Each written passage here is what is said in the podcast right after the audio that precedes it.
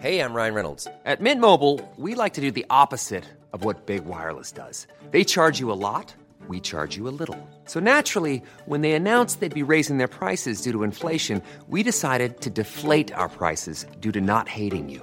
That's right. We're cutting the price of Mint Unlimited from $30 a month to just $15 a month. Give it a try at mintmobile.com slash switch. $45 upfront for three months plus taxes and fees. Promo rate for new customers for limited time. Unlimited more than 40 gigabytes per month. Slows. Full terms at mintmobile.com. Bonjour, c'est Jean-Mathieu Pernin. Dans Libellisé, le podcast de Libération sur la présidentielle, nous revenons chaque semaine sur les moments forts de cette campagne si particulière. En mars, on s'est demandé si Emmanuel Macron pouvait perdre la présidentielle avant de nous intéresser aux raisons du déchirement de la gauche concernant la guerre en Ukraine. On s'est aussi penché sur les propositions des candidats concernant le pouvoir d'achat et sur la raison de la chute d'Éric Zemmour dans les sondages. Alors si en mars, vous avez raté la campagne, pas de souci, on vous propose un rattrapage avec une compilation des épisodes du mois dernier. Un conseil, ne ratez surtout pas la semaine prochaine à découvrir chaque jour un épisode de Libellisé consacré à l'un des huit principaux candidats juste avant le premier tour. Le podcast à écouter avant d'aller voter. Bonjour, je suis Jean-Mathieu Pernin. Bienvenue dans Libellisé, le podcast de Libération qui vous raconte la présidentielle.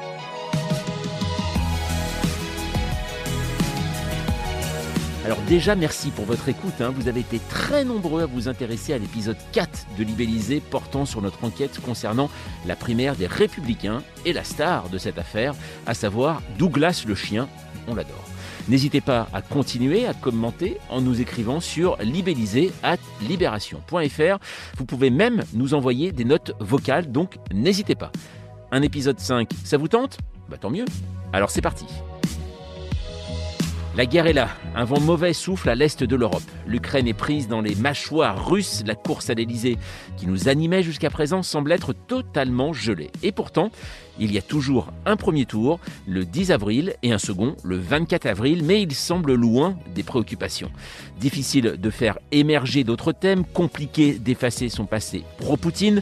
Tous les candidats semblent anesthésiés, enfin, pas tous, puisqu'Emmanuel Macron, chef de l'État, chef des armées, ayant le numéro de Vladimir Poutine dans son portable, est en première ligne. On l'a vu lors de son allocution de mercredi, et les sondages confirment son avancée dans les intentions de vote. Libellisé, épisode 5, Emmanuel Macron a-t-il déjà gagné l'élection présidentielle?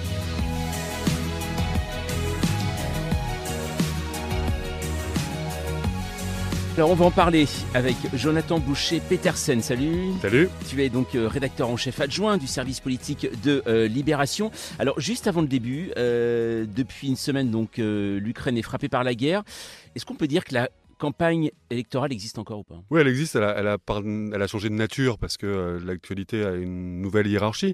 Euh, on était quand même plutôt sur des questions de, euh, entre zémorisation du débat pendant les premiers mois, le- le- la question du pouvoir d'achat qui était en train d'émerger.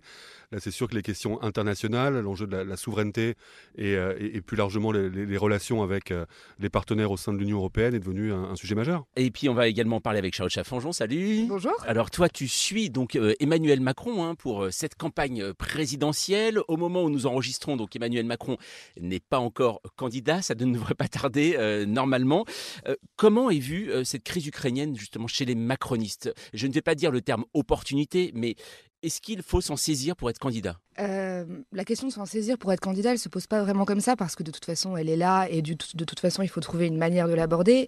Il y a, il y a un petit peu deux lignes. Il y a la ligne, euh, je dirais, un petit peu euh, libérée et décomplexée qui admet évidemment en off que oui, c'est une opportunité parce que depuis des mois, Macron théorise une campagne un peu au-dessus de la mêlée, mais ne savait pas trop comment s'en sortir pour ne pas descendre dans l'arène. Donc là, quelque part, l'occasion est toute trouvée puisqu'il il s'est présenté mercredi soir à 20h aux Français comme un président protecteur extrêmement grave, euh, finalement, dont ils ont besoin. Donc ça, ça c'est l'aspect décomplexé. Puis il y a- l'aspect un petit peu plus policé, j'ai envie de dire.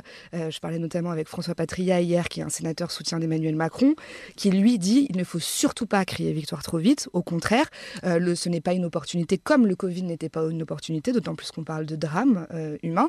Donc ça, c'est la version vraiment plus policée et qui disent attention justement parce qu'à force de dire on a un boulevard, on a gagné, etc., il y a le risque euh, potentiel d'une abstention euh, massive.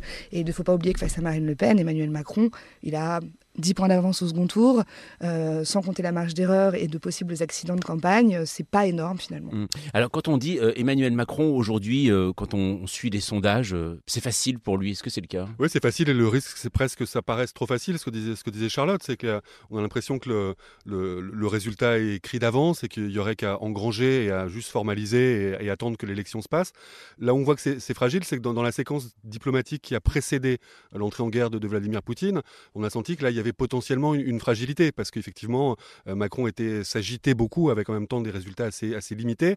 Et c'est vrai que la dimension sidération et changement de nature de l'équation globale, quand tout d'un coup, bah, on est dans un contexte de guerre avec euh, les drames que ça peut, que ça peut revêtir, euh, ça, a, plutôt servi. après, effectivement, c'est toujours fragile de, construire sa, solidité sur, sur une période où, où les gens sont abreuvés d'images plus dramatiques les, unes que les autres. On retrouve un petit peu la thématique Covid. En fait, c'est évidemment que ça ouvre un boulevard pour le président protecteur. Euh, en même temps, c'est un président comptable, c'est un président peut-être dont on peut attendre des résultats. Si les choses s'enlisent, s'il y a des fautes de quart, s'il y a des, des, paroles malheureuses, ça peut aller très vite dans une campagne électorale. Mais j'allais dire que plus qu'un un truc, quelque chose de positif pour Emmanuel Macron, c'est surtout une, une, pente très glissante pour tous les autres candidats. On voit que c'est un, révélateur de présidentialité euh, euh, assez aiguë. Et par exemple, un Éric Zemmour est en train de se, se cracher parce que entre les déclarations sur le plan des valeurs, entre l'absence de vision stratégique, une Valérie Pécresse a quand même beaucoup de mal à expliquer que son conseil de défense alternatif euh, peut être une vraie alternative pour le pays. Euh, donc voilà, on a l'impression que ça vient renforcer les faiblesses de ses adversaires, au moins autant que souligner ses, qualités propres. Charlotte, si vous voulez. Euh, oui, non, ce que je voulais dire par rapport au fait que, par rapport à la question que vous posiez tout à l'heure sur est-ce qu'il y a une campagne présidentielle, justement, il n'y en avait pas dans l'intérêt des Français. Enfin, ils s'y intéressaient pas, ils n'écoutaient pas, ils ne lisaient pas. Et euh, cette crise ukrainienne porte l'intérêt justement sur les candidats et sur les propositions des candidats. Donc moi, je pense au contraire que la campagne présidentielle a commencé euh, avec euh, l'invasion russe en Ukraine et que justement maintenant tous les candidats sont obligés de peser, sous-peser toutes leurs déclarations internationales par rapport à ce que Jonathan disait, parce que c'est écouté. Car à un moment donné, les Français qui ont du coup commencé à écouter vont dire et sur tel sujet, sur tel sujet, sur tel sujet.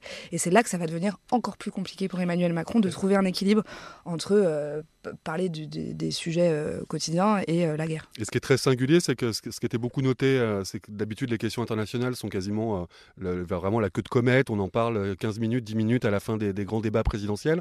Là, voilà, ce qui y a de singulier et peut-être de, bénéfique aussi, parce que ça reste le domaine préservé du président de la République, que derrière ça, c'est la, la, place de la France dans le monde, la voix de la France, la question européenne, qui est évidemment une question qui est souvent sous-traitée dans les campagnes électorales et, et au cœur, le rapport avec les États-Unis. Enfin, voilà, toutes ces questions qui, qui paraissent très lointaines aujourd'hui sont, sont quotidiennes et c'est peut-être aussi une bonne chose pour la qualité du débat. Est-ce qu'on peut imaginer, euh, Charlotte, que euh, Emmanuel Macron aujourd'hui ne soit finalement candidat qu'avec ce sujet? Ou alors il va développer d'autres sujets? Il peut se permettre aujourd'hui d'être à la fois finalement euh, chef de guerre et candidat? Il va devoir le faire il va devoir le faire. Et donc oui, alors déjà, un programme est prêt. Hein. on ne le connaît pas encore dans les détails, mais un programme a été préparé euh, avec, euh, autour d'Emmanuel Macron et d'Alexis Collère, qui est le secrétaire général de l'Élysée principalement. Euh, et Emmanuel Macron a envie et besoin à la fois de défendre le bilan dont il est fier pour partie, notamment sur les questions économiques. Hein. Il a besoin de venir dire c'est aussi grâce à moi si la croissance n'est pas si mauvaise après deux ans de Covid, c'est aussi grâce à moi si le, chômage, le taux de chômage n'a jamais été aussi bas. Il en a besoin et il en a envie parce que si jamais il est réélu président de la République et qu'il euh, il a envie de mettre en, œuvre des réformes dans les 3 à 4 mois, il a besoin de les expliquer. C'est pas mm. possible euh, d'arriver euh, en juin et de dire je vais mettre en place une réforme des retraites révolutionnaire sans avoir prévenu. Donc c'est un peu la question de dire quand, élu par défaut. Il peut pas se le permettre. Il a quand même 5 ans derrière. Donc il va le faire, oui, il va le faire. Et pourtant, que juste, Charlotte, cette réflexion de président chef de guerre candidat, j'imagine qu'ils doivent se la poser. On a, on a l'impression que c'est un peu un piège aussi, non, pour lui? C'est un peu un piège. Alors, j'en parlais avant euh, le début de la guerre en Ukraine avec un de ses proches conseillers qui, dit, qui disait de toute façon, il ne sera pas candidat à 100%. Euh, il, sera euh, président de la République tout autant, quelque part président 100% quand il l'est et candidat 100% quand il l'est. C'est-à-dire qu'ils avaient déjà théorisé le fait qu'Emmanuel Macron, c'est un peu ce que je disais au début, ne descendrait pas dans la mêlée. Il ne voulait pas faire de débat avec les autres candidats. Il veut bien faire des émissions où il passe successivement les uns après les autres mais pas se parler. Donc tout ça été déjà en fait théorisé. Ça va être renforcé par euh, l'aspect dramatique des événements forcément, mais c'est pas pour eux euh, quelque chose à improviser dans l'urgence. Il y avait déjà une espèce de, de, c'est pas vraiment de schizophrénie, mais de voilà de, deux personnages parallèles qui devaient évoluer pendant six semaines. C'est d'ailleurs pour ça qu'il avait prévu de se déclarer candidat tard. Alors peut-être pas aussi tard, mais parce que c'est une position qui n'est pas facile à tenir. Donc il fallait que ce soit euh, pas non plus sur trois mois. Quoi. Mais, ce qui est intéressant, c'est qu'à travers, évidemment qu'il y, a la chronique quotidienne des combats, euh, le rapport de force avec Poutine, les sanctions, tout ça, mais à travers euh, cette séquence-là, il y a aussi la question de l'indépendance énergétique qui se pose, il y a l'enjeu de la souveraineté en termes de, matières premières, il y a la question de la défense européenne, enfin voilà, tous ces sujets, ils sont aussi au cœur de la proposition Macron. D'ailleurs, il va, il va s'en servir tout en jouant pleinement son rôle de, président du Conseil de, l'Union avec un sommet à Versailles le 10 mars qui doit poser toutes ces questions-là avec les partenaires. Donc c'est vrai qu'il y, a une, il y a quand même quelque chose de consubstantiel entre ce qu'il pouvait aussi mettre sur la table en termes d'identité politique nationale et ce que euh, la crise vient mettre sur le devant de la scène actuellement. Alors, euh, quand on voit, il y avait un, meeting qui était euh, prévu à Marseille, notamment samedi. ça veut dire que ça a finalement été annulé. Est-ce qu'il pourrait ne pas y avoir de meeting du tout? C'est pas le projet aujourd'hui. Le projet aujourd'hui, c'est qu'il y ait bien des meetings un, deux, trois grands maximum. Donc à Marseille, ils n'ont pas abandonné l'idée. Un meeting à Paris, euh, la U Arena est, citée, euh, ils aimeraient bien, il y a 40 000 personnes euh, qui peuvent venir. Donc, donc aujourd'hui, il est prévu qu'il y ait des meetings dans la campagne d'Emmanuel Macron. D'accord, mais pour l'instant, on n'en parle pas en fait aux journalistes. Si, ils, en, ils disent qu'il y aura des meetings, c'est pas du tout un sujet tabou, simplement on ne connaît pas les dates. L'agenda d'Emmanuel Macron depuis le début de la guerre n'est pas connu. C'est-à-dire qu'il évolue tellement, même pas jour par jour, mais heure par heure, euh, via les coups de fil, les conseils de défense, euh, les, sommets en visio, en physique, à Bruxelles, à Paris, qu'on nous prévient, euh, pour le coup, heure par heure de, son agenda. Donc prévoir un meeting de candidats alors qu'à à la seconde où on se parle, il n'est même pas candidat, dans une semaine ou dix jours, c'est infaisable pour eux. C'est vrai qu'on n'imagine pas des, des, meetings un peu extatiques comme il y avait eu en 2017, le c'est mon programme, les bras en l'air, le candidat des jours heureux. Voilà, tout ça, c'est quand même une dialectique qui est très difficile à, mettre sur la table dans un moment où la gravité, quand même, ça, s'impose à tous. Donc, est-ce qu'ils font le pari qu'il y aura une fenêtre euh, dans la dernière ligne droite pour quand même dire que c'est euh, un projet positif et que c'est une perspective non pas par défaut, mais qui peut permettre de susciter de l'adhésion euh, Ça, c'est le pari. après, voilà, c'est quand même difficile et on le voit pour les autres candidats, de, de faire des meetings qui ressemblent à des meetings euh, habituels avec une ferveur et euh, des ondes positives, parce qu'il n'y en a pas beaucoup des ondes positives en ce moment. Mais Charlotte, tu semblais pas d'accord avec ce que Si, si, non, non, je suis d'accord que ça va être difficile, mais par contre, ils ont toujours le projet de le faire, ça c'est clair. Emmanuel Macron avait euh, prévu un discours de candidat pour se projeter dans la France de 2030, puisqu'il avait sorti déjà son plan d'investissement France 2030. Il voulait, face à Éric Zemmour, face à Marine Le Pen, avoir un discours de, de progrès positif, optimiste, face au déclin, face au repli, face à la peur, donc ouvert sur le monde, etc. Ça, il n'est pas question pour eux de l'abandonner. Et c'est pas parce que euh, il y a la guerre en Ukraine qu'Emmanuel Macron va dire aux Français euh, c'est la fin du monde euh, il n'y a pas d'avenir possible et heureux pour vous. La seule question, ça va être de trouver le bon moment pour le dire, le ton juste et l'équilibre. Mm. Mais ce discours-là, il n'est pas abandonné pour eux. Oui, on se souvient d'ailleurs de Gabriel Attal qui avait dit à propos de la campagne que c'était une campagne de mort-vivant, donc dans le côté positif finalement qui serait possible aussi, dans le côté jours heureux pour reprendre ton expression. Non, non mais ça, c'est probablement après, c'est dans la tonalité pour, pour en parler. C'est vrai qu'on imagine plus que ce sera euh, la réaffirmation des valeurs. Ça, c'était quand même le, un des seuls candidats, voire le seul candidat qui faisait euh, applaudir l'enjeu européen, en tout cas le, drapeau européen dans la campagne de 2017. Donc il y a une filiation euh, à trouver sans, aucun problème. Après, c'est vrai qu'on n'imagine pas que la, réforme des retraites va être au cœur des débats, ou en tout cas, ça va être difficile de, mettre, de mettre tout ça en branle. De la nécessité de transformer le pays, c'est vrai que dans un premier temps, c'est de la nécessité d'accueillir les réfugiés. Donc c'est vrai quand on voit comment Éric Zemmour est en train de se cracher sur cette question-là, comme on voit Gérald Darmanin faire un virage à 180 degrés en ouvrant les bras aux, réfugiés euh, ukrainiens aujourd'hui. Euh, il y, aura de l'humanité dans cette campagne, ça on peut, l'imaginer. Après, l'idée simplement qu'on est dans une transformation nécessaire pour faire de la France euh, la Startup Nation de 2022, on risque d'avoir une tonalité un petit peu différente. Est-ce que d'après vous, le déclenchement de la guerre en Ukraine a créé finalement un nouveau clivage? Euh, aujourd'hui dans, cette campagne euh, électorale Justement, c'est toute la question de l'élection d'Emmanuel Macron en 2017, justement de redéfinir les clivages. Je ne pense pas qu'il y ait un nouveau clivage, je pense que les clivages se redéfinissent depuis plusieurs années déjà. Et Emmanuel Macron l'avait théorisé en disant c'est plus la droite et la gauche, maintenant c'est euh, la mondialisation et le nationalisme, les pro-européens et les anti-européens. Et quelque part, en fait, c'était essayer de souligner une France fragmentée pour, la rassembler, c'était son, discours de l'époque cette réalité-là est peut-être soulignée par certains aspects euh, par la crise ukrainienne, d'autant plus qu'il risque d'y avoir des conséquences euh, sur le pouvoir d'achat. Emmanuel Macron l'a déjà dit à plusieurs reprises, euh, sur le prix de l'essence, sur le prix des céréales, sur la filière viticole. Il a déjà cité plusieurs secteurs qui vont être extrêmement impactés. Donc, donc ça va forcément souligner encore plus certaines, certaines différences, certains clivages, certaines inégalités, finalement. mais je ne pense pas qu'elles soient créées par la guerre en Ukraine.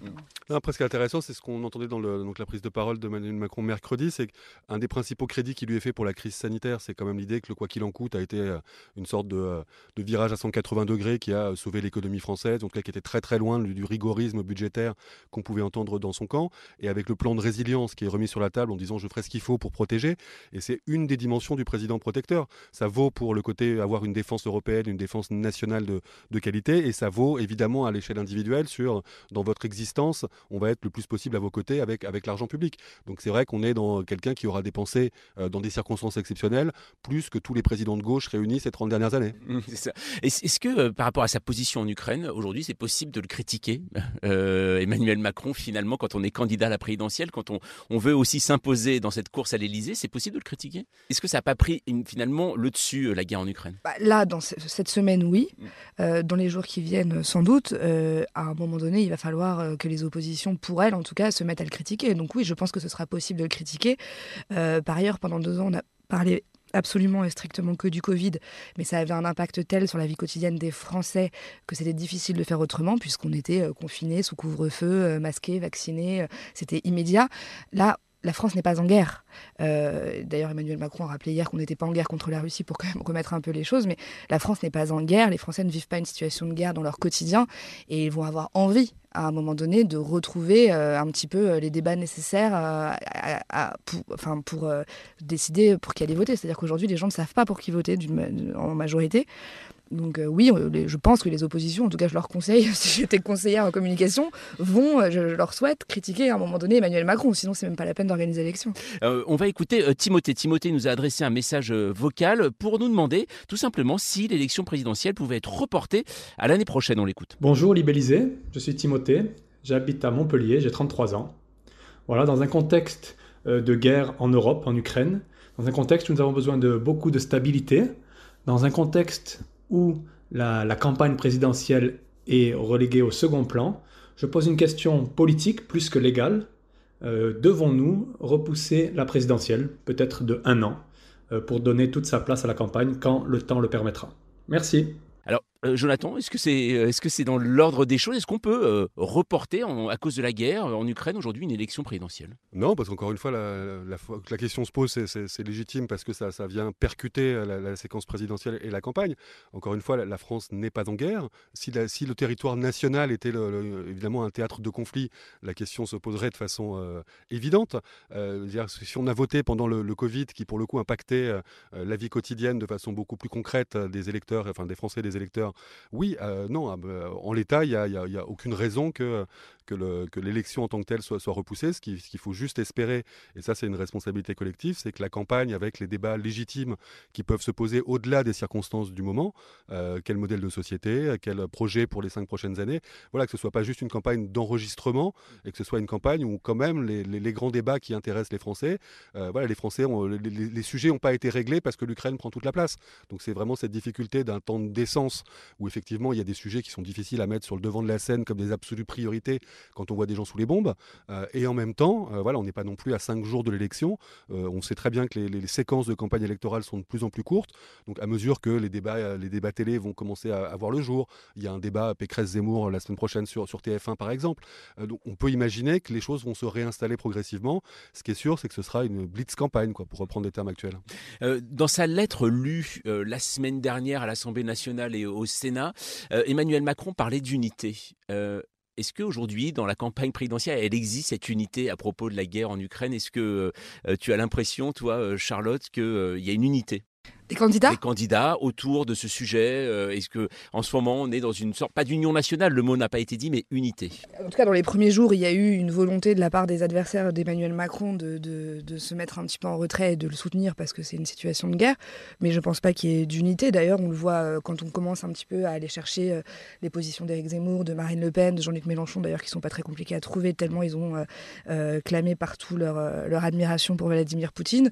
non, il n'y a, a, pas un bloc uni de pensée et de, et de conviction face, à, face à la guerre en Ukraine, face à, face à Vladimir Poutine, face à la situation de l'Ukraine, face à l'OTAN, face à toutes ces analyses-là elles vont leur revenir comme un boomerang pendant les débats parce qu'il va falloir bien redéfinir leurs pensées, à l'évidence. Gérard Larcher, le président du Sénat, il évoque un risque d'omission de la campagne. Et pourtant, Emmanuel Macron, lui, dans son allocution de mercredi, il dit il faut que ça existe ce débat. Oui, oui, eux, ils ont peur vraiment, c'est ce qu'on disait. Bruno Retailleau pour Valérie Pécresse l'a dit aussi, d'une campagne euh, voilà, dire, acquise d'avance et d'un simple enregistrement d'un état de fait, euh, ce qui poserait la, question non pas de la légitimité de l'élection, parce que ça, à partir du moment où elle se sera tenue, euh, le gagnant en sera légitime, mais de, du socle politique et de cette France fragmentée. C'est-à-dire qu'on peut tout à fait, Emmanuel Macron l'a démontré en 2017, prendre le pouvoir avec 23, 24, 25% du corps électoral.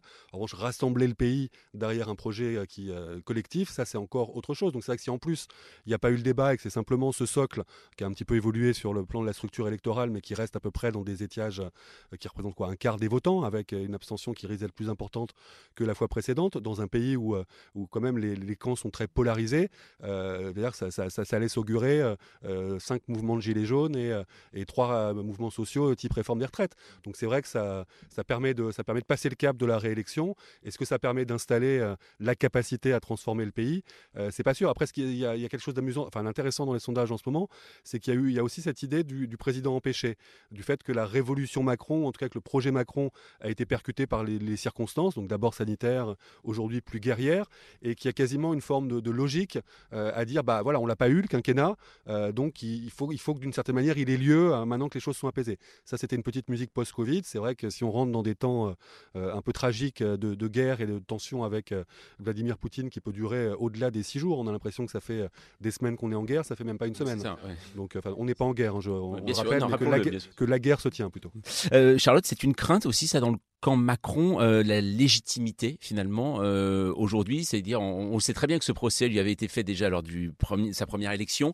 Là, le fait s'il n'y a pas de débat, s'il y a une élection entre guillemets euh, facile, est-ce qu'en effet, comme le dit Jonathan, c'est pas, il va pas y avoir un problème de légitimité derrière? Non, la question de la légitimité d'Emmanuel Macron n'est absolument pas un sujet dans son camp. Au contraire, c'est vrai que moi je me souviens de la fin du mandat de François Hollande. Alors bon, il ne s'est pas représenté, mais où il n'y avait quasiment plus de respect en fait, même ce terme-là, quoi. Euh, là, aujourd'hui, c'est pas ça du tout. Ils ont une grande fierté, une grande admiration pour leur président qui, euh, globalement, a protégé le pays pendant le Covid, protégé, euh, commence à protéger l'Europe de la guerre. Donc, il y a un vrai sentiment de, fierté, aussi un peu un sentiment de compassion par rapport à ce que Jonathan disait. Oh, le pauvre, il n'a pas eu son mandat, il n'a rien pu prouver. donc, finalement, redonnons-lui une chance. Enfin, une chance 50 plus.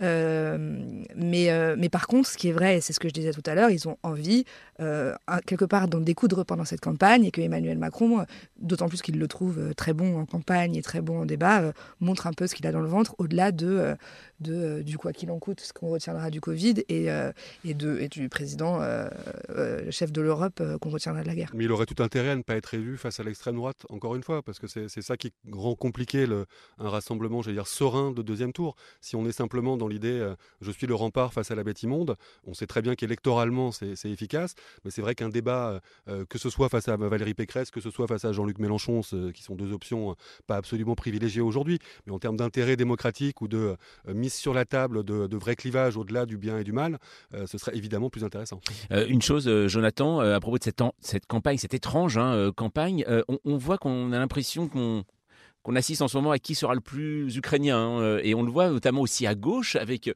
Anne Hidalgo et euh, Yannick Jadot qui ont trouvé un moyen de taper sur Jean-Luc Mélenchon, alors là, d'une manière assez violente. Hein. C'est symptomatique et c'est sûrement une partie du, drame de la gauche où, l'enjeu est de se savoir comment, dans des vases communicants, vont se répartir le très faible nombre d'électeurs. Donc c'est vrai qu'ils ont eu peur d'être ensevelis par la dynamique vote utile qui commençait à se mettre autour, à se mettre en place autour de, de Jean-Luc Mélenchon. Et c'est vrai qu'il y a quelque chose d'un peu sidérant et d'un peu navrant à se dire que la principale urgence pour une Anne Hidalgo ou un Yannick Jadot, c'est pas tant d'avoir un message pour le pays que d'avoir un message pour le petit microcosme de gauche en disant ah regardez c'est l'occasion pour nous de récupérer deux à trois points. donc c'est je pense que ça tire pas du tout le, débat vers le haut. c'est tout à fait légitime de pointer pour un Yannick Jadot les différences qu'il peut avoir sur les questions européennes, sur les questions internationales. Mais c'est vrai qu'il y a une espèce de, on a l'impression qu'on attend plus au tournant euh, son voisin, quand même, ou en tout cas quelqu'un avec qui on partage plus qu'avec le camp d'en face. Euh, sachant, voilà, peut-être que les circonstances où, euh, où Emmanuel Macron n'était pas encore dans l'arène, où Valérie Pécresse n'avait pas besoin de grand monde pour, j'allais dire, prendre le toboggan de la, défaite toute seule, ça a tendance à, à, pousser la gauche à se regarder le nombril, ce qui est sûrement un de ses principaux problèmes. Il y a juste un truc que je voulais dire, c'est ce qu'il y a d'assez symptomatique pour tout le monde, c'est qu'en gros, personne ne croit en ses chances. Et donc fondamentalement, une fois qu'on se dit pas qu'on joue quelque chose qui pourrait être une présence au second tour, et même pour ceux qui sont au second tour, les écarts sont quand même suffisamment forts avec Emmanuel Macron pour que euh, l'optimisme ne soit pas un, signe de lucidité absolue, euh, ça pousse effectivement à, dire, à faire les comptes dans son propre camp, à se poser la question du leadership à l'intérieur de la gauche, de jouer déjà euh, la question des législatives en creux, voilà, toute chose qui quand même mobilise pas tellement les électeurs de gauche. Et il y a d'ailleurs une partie qui continue à se dire, bah moi mon option ça reste Macron. Hein. on l'entend ça, justement, ces électeurs de gauche. Euh, chez Macron, euh, on les vise aussi? Il y en a déjà. Euh, le socle d'électeurs de gauche chez Emmanuel Macron est assez stable au fil du quinquennat, ce qui est assez étonnant. Ce qui peut être étonnant, mais voilà, on avait fait une enquête, un appel à témoins il y a quelques semaines pour demander justement aux électeurs de gauche votant Macron pourquoi ils répondent, hein, euh, sur le fond comme sur la forme. Euh, c'est souvent aussi parce qu'ils estiment que la gauche n'a pas rempli son rôle et qu'il n'y a personne en fait euh, pour qui voter à gauche. on les vise, cela dit aussi, en fait, il y a la question des abstentionnistes de gauche qui sont quand même très nombreux.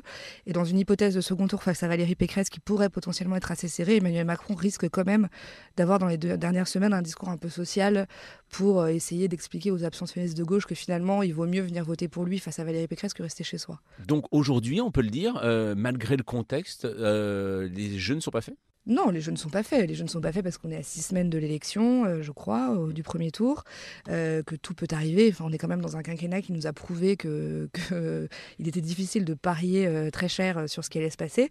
Donc, je ne pense pas que les jeux soient faits. Cependant, pour qu'un autre candidat qu'Emmanuel Macron l'emporte, il faudra un concours de circonstances, à mon avis, assez assez fort. Oui, si on pense à ces deux prédécesseurs, que ce soit Nicolas Sarkozy euh, en 2012 ou que ce soit euh, François Hollande dans l'incapacité de se, représenter en 2017, on peut quand même dire qu'il aborde le scrutin dans des circonstances particulièrement euh, instables avec la, crise avec l'Ukraine, mais dans une équation politique qui est quand même, non pas confortable parce que ça, ça l'est jamais, mais qui laisse augurer en tout cas une victoire comme étant le, scénario le, plus, le, plus crédible. Aujourd'hui, quand on interroge les Français, c'est bien ça aussi, l'enjeu d'une élection, c'est aussi de, créer une forme d'incertitude, de suspense, de dire qu'il y a quelque chose à jouer.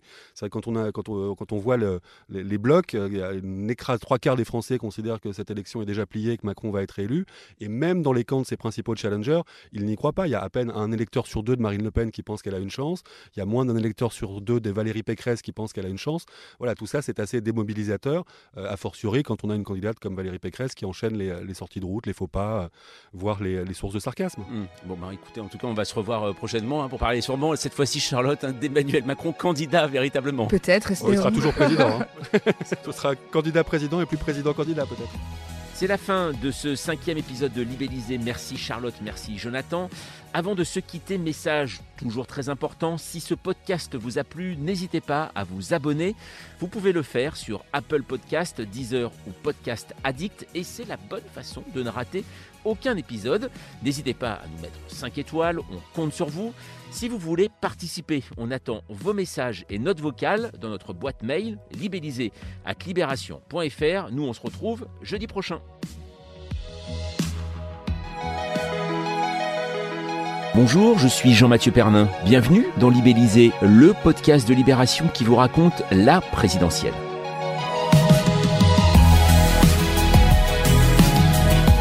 Dans un mois, c'est le premier tour de l'élection présidentielle, et comme une impression que la campagne ne commence seulement maintenant. Enfin, ça c'est ce qu'on dit quand on ne connaît pas Libellisé. Hein. Vous êtes de plus en plus nombreux à nous écouter, à vous intéresser au petit théâtre de la course à l'Élysée dont nous vous dévoilons les coulisses chaque semaine. D'ailleurs, vous aussi, vous pouvez participer en nous laissant messages et notes vocales sur libellisé at libération.fr. On nous réclame un épisode 6 Eh bien c'est parti La guerre en Ukraine occupe toute notre attention. Difficile de parler du réchauffement climatique, des retraites ou du chômage quand une population tente de survivre sous les bombes, est obligée de se battre ou de fuir aux portes de l'Europe. En France, la solidarité et l'accueil des réfugiés s'organisent et les flèches politiques s'aiguisent. On l'a vu à l'extrême droite avec Éric Zemmour qui semble payer dans les sondages son admiration pour Vladimir Poutine et son manque d'humanité à l'égard des réfugiés ukrainiens. Mais ça tangue aussi à gauche Anne Hidalgo et Yannick Jadot s'emparent de la cause ukrainienne pour critiquer Jean-Luc Mélenchon. Le leader insoumis se contorsionne dans tous les sens sur le sujet et même Raphaël Glucksmann en profite pour passer une tête mais sans donner de consignes de vote. Au final, libellisé. Épisode 6, pourquoi la guerre en Ukraine déchire la gauche. Alors on va en parler avec Charlotte Belaïch. Bonjour. Bonjour. Alors une des deux journalistes hein, qui suit les candidats de gauche à Libération, d'ailleurs on t'a déjà entendu dans un précédent épisode, notamment sur les Verts et Mélenchon. Euh, on imagine juste Charlotte en ce moment, il y a une bonne ambiance non à gauche, non? Toujours aussi mauvaise, je dirais. Euh, c'est ce qu'on se disait au début du conflit. Euh, on voit qu'en fait ils perdent jamais une occasion de se diviser. Mais là, en l'occurrence, ça repose sur des vrais sur des vrais clivages. Alors c'est ce qu'on va voir justement dans ce, dans ce podcast. Et euh, Lilian euh, Alemania, salut Salut Alors toi tu es en charge du service politique et tu connais particulièrement bien euh, le cas euh, Mélenchon. Euh, on va commencer d'ailleurs avec toi. Alors on a vu Anne Hidalgo et Yannick Jadot embrasser hein, la cause ukrainienne dès le début du conflit.